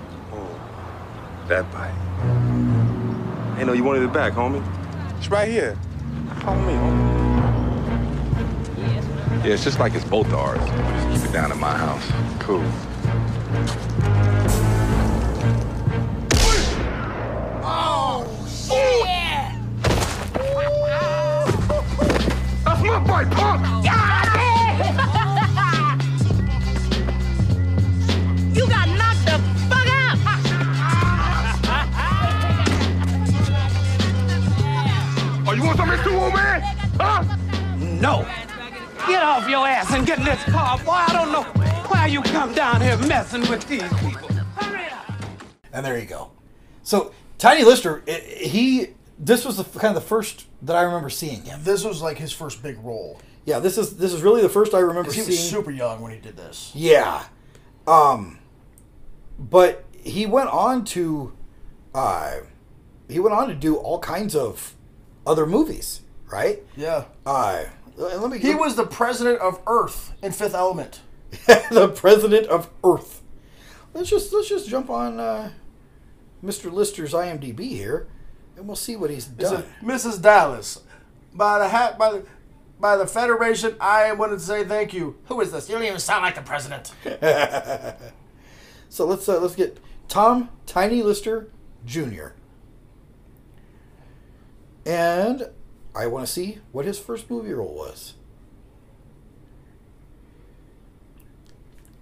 First movie role was Runaway Train.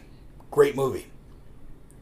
I don't think I've. I didn't know that was a movie, dude. I just thought it was a song by Ugly Kid Joe or Soul Asylum. Nope, it was a movie first. Oh wow, Yeah, back in '86. it was about the same. Time. Um, he was in Beverly Hills Cop 2.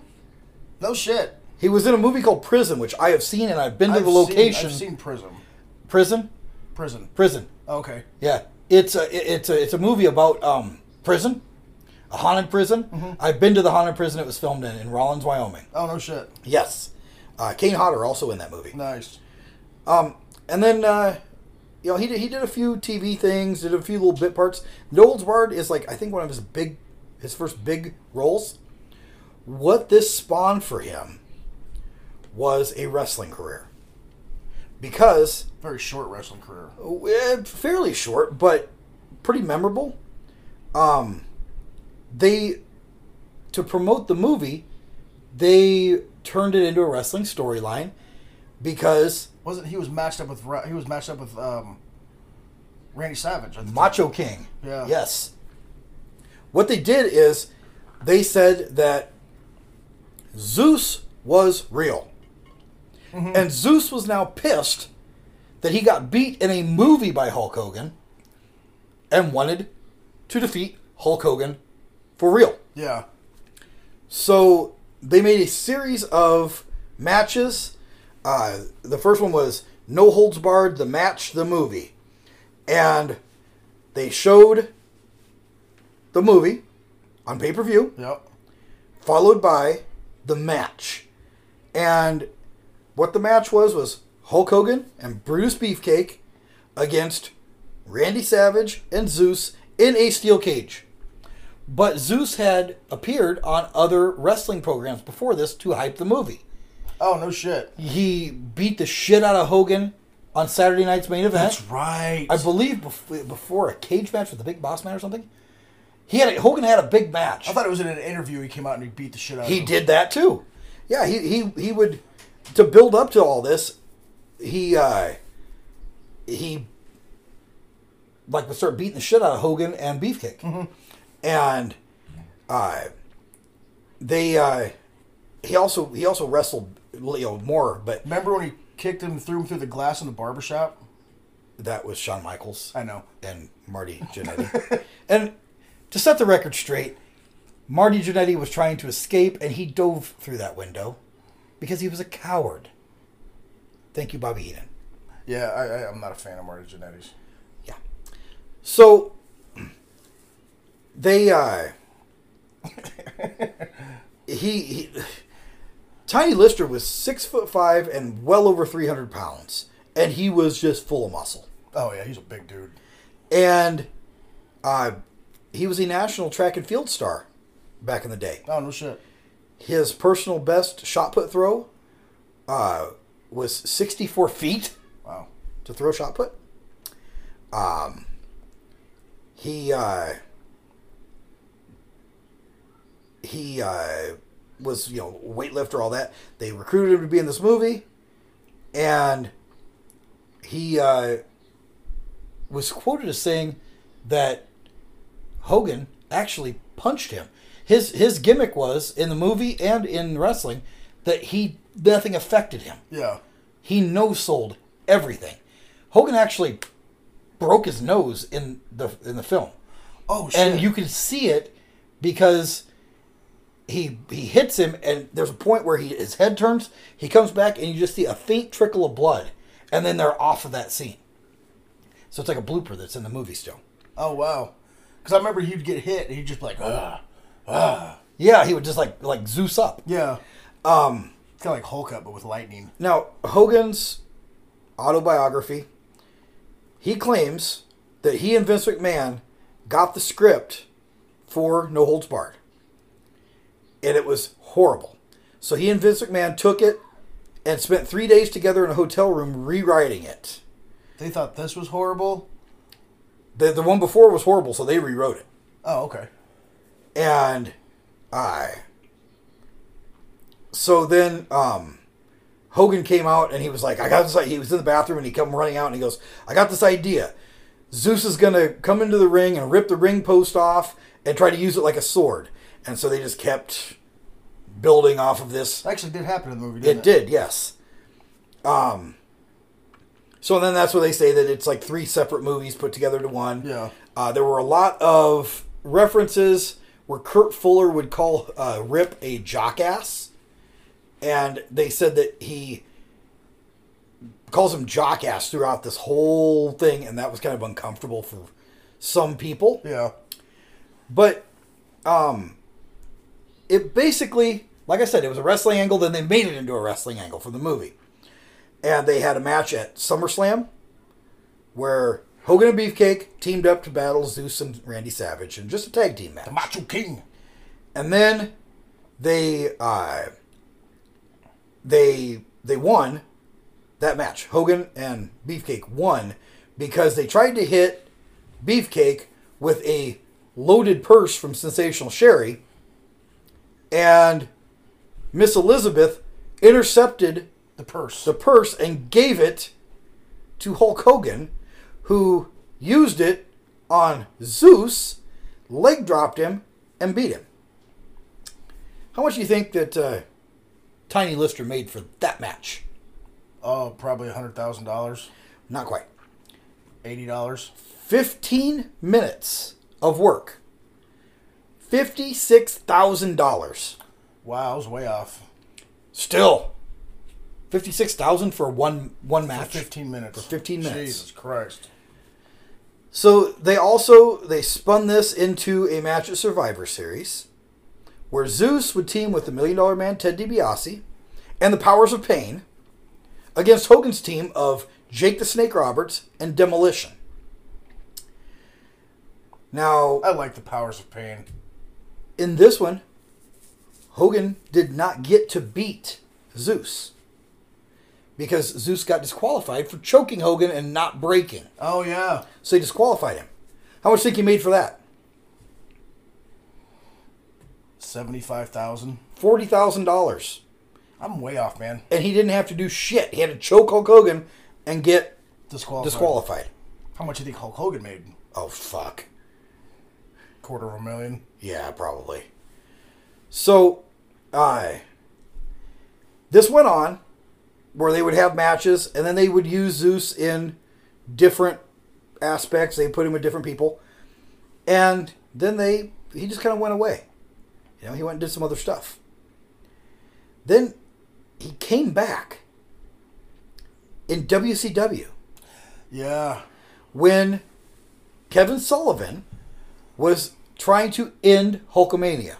He had the uh, he had the coalition to end Hulkamania, and they brought him back as Z Gang- Z Gangsta because they did not want McMahon. McMahon to they didn't want to use Zeus, but they played off the Z that he had shaved in. He just had a Z in Yeah. hair on his bald head. They played into that. He was Z Gangsta, and he was in a match there, the Doomsday Cage match, which they said that it was. And I've seen, I've watched the match. It's a shit, complete shit show. They didn't really put him in. What year was this? Ninety-five. Uh, I think so. That's well. That was the whole year of 96. Ninety-six. Ninety-six. That was the tail end of the ninety-five shit. Yeah. Um so that's where they kind of scooted him out of wrestling. He still did appearances and he still did wrestle, but he went on to be a great character actor. Oh yeah. He was in uh, just some amazing movies. Uh, and he basically, no holds barred, kind of paved that way for him. It showed that he could, he could act. He went into the wrestling. It showed he was a tough guy. And he played a tough guy in just about everything, he was in.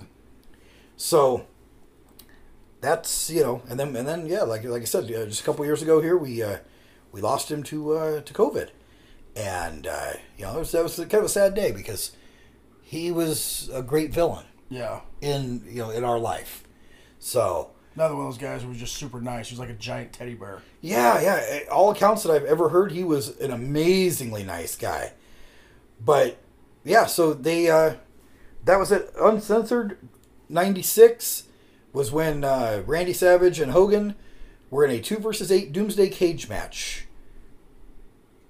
So that was right before right before uh, NWO. NWO. Like right, yes, right before he went heel. Yep. So, no holds barred. What what do you what, what's kind of your, your takeaway from no holds barred? I think it's still a classic. I think it holds up. Yeah. You got to take into consideration when it was made. Some of the jokes may not be, or you know, some of the topics may not be proper. But this is this was Hogan when he was king of the world. Yeah. Oh yeah. I mean, every kid loved Hulk Hogan. Absolutely. Doesn't matter how if you were. I mean, even adults loved Hulk Hogan. Absolutely. Because I mean, he was he was this was Hulkamania in its prime. Yep. Late ninety or late eighties, early nineties, Yep. and then you know shortly after you know he Ninety four. He went to WCW and Yep. made a bunch of shitty movies. and a bunch of extra money. Yeah. So, I can't believe they rewrote the script for this, but they didn't rewrite the script for any of his other ones. well, they weren't WWF productions. Yeah, it's true. Vince McMahon's going to put on a good product, and I think he did. I, th- I still love this movie just because of the memories it brings back. Oh, yeah. it was my birthday movie for my thirteenth birthday. You know, going and seeing it in the theater with my best bud at the time and my dad. I mean, we, fuck that. It was it was amazing. Yep. You know, and I got to see it shortly after it opened. Yeah, so did I. You know, so where maybe other 13 year old kids that I grew up with weren't really keen on wrestling, I got to see it and then they kind of picked up on it and they went and saw it. Mm-hmm. I got to see it d- right in the first week and for my birthday. Yeah. And it was fucking awesome. So it's it's one of those movies that I if it was if I could find it I would watch it. Yeah, yeah. If it was on, I I I think when it was on TV I would turn it on. Yeah. Even today. Well, and I, I sought it out and, and wanted to rewatch it a, a while back, a year or so ago, or a couple years ago. Um, like I said, if you take it for when it was made, it still holds up. Yeah. You know, the the mo- it's still a quality movie, and it still has it still holds your attention. Oh yeah. So, any final thoughts on the acting career of one Hulk Hogan? He had one good movie, pretty much, and he was playing himself. Pretty much. so, I mean, yeah.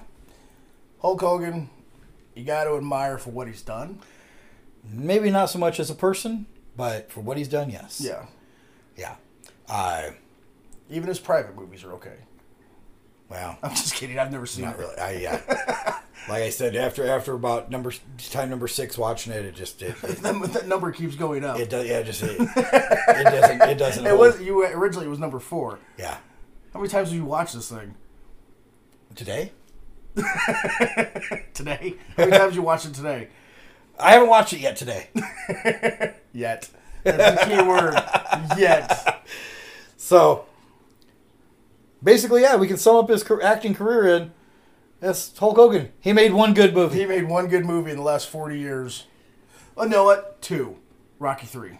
Right? Yeah, yeah, we yeah. Rocky Three was a good movie. He didn't star in that one. No. but that was a good That was the introduction. launch to his magnificent one movie run. one movie run.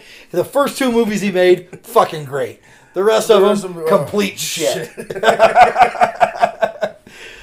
so, I think that his movies would be entertaining to watch if you go in watching it knowing you're not going to see a fucking blockbuster. yeah. You're gonna go in and you're you're gonna shit on the movie. You're gonna laugh about it. Oh God, yes.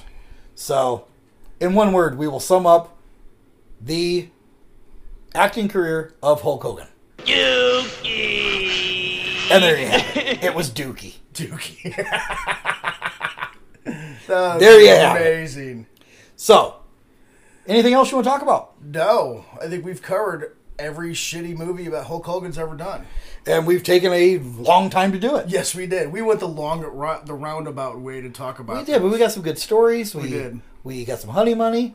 We got a couple Gene Simmons breaks. A couple other celebrity appearances. Hey, what can you say? You know what? We need to have one Randy Savage break.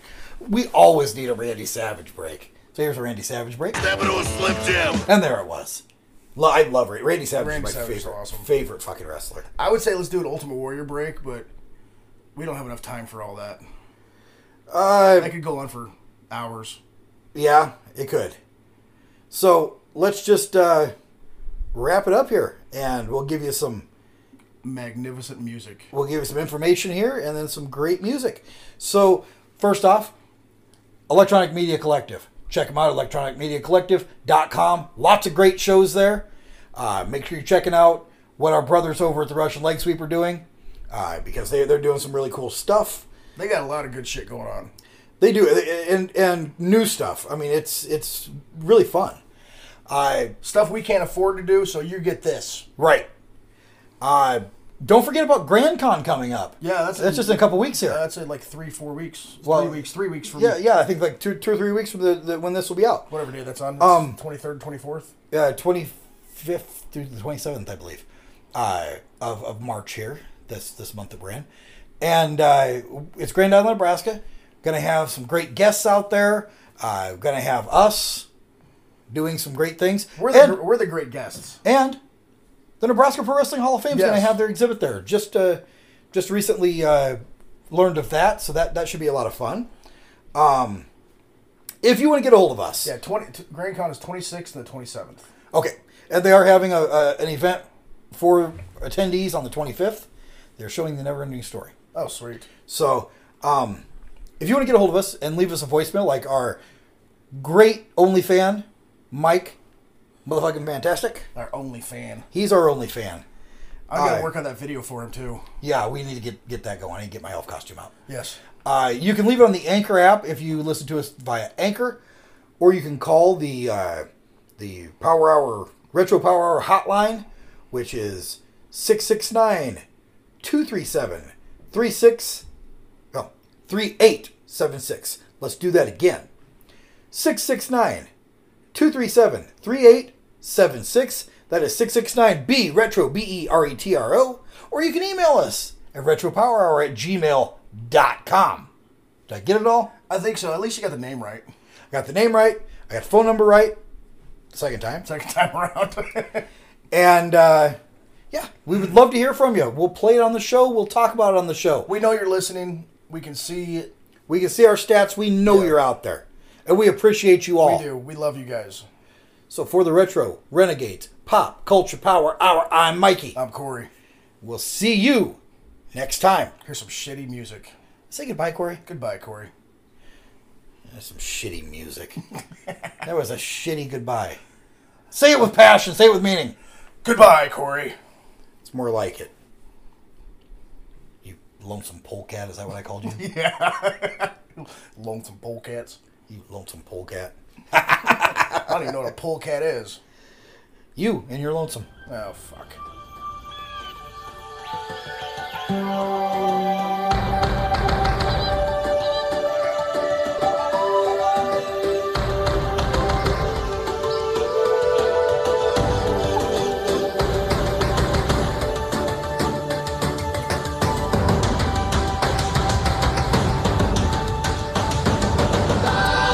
Hey, oh, there's a hurricane a blowing in over the water, waiting in anticipation for the action to begin. Baby, I wanna hear.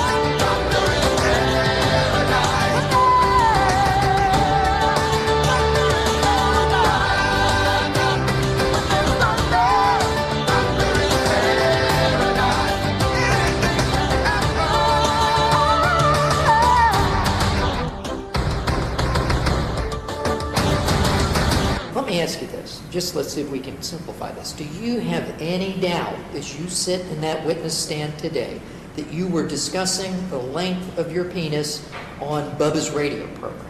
Any doubt? Well, it's not mine because mine isn't that size, but we were discussing the length of Hulk Hogan's. Seriously? You- So you, you no, were seriously, I do, discussing- I do not have a 10 inch penis. No, I do not. Seriously. Fair enough. So what you're telling us is you were discussing Believe that, Hulk Hogan's seriously. penis, right? Excuse me? You were discussing Hulk Hogan's penis. Yeah, because Terry DeLay's penis is not 10 inches like you're trying to say.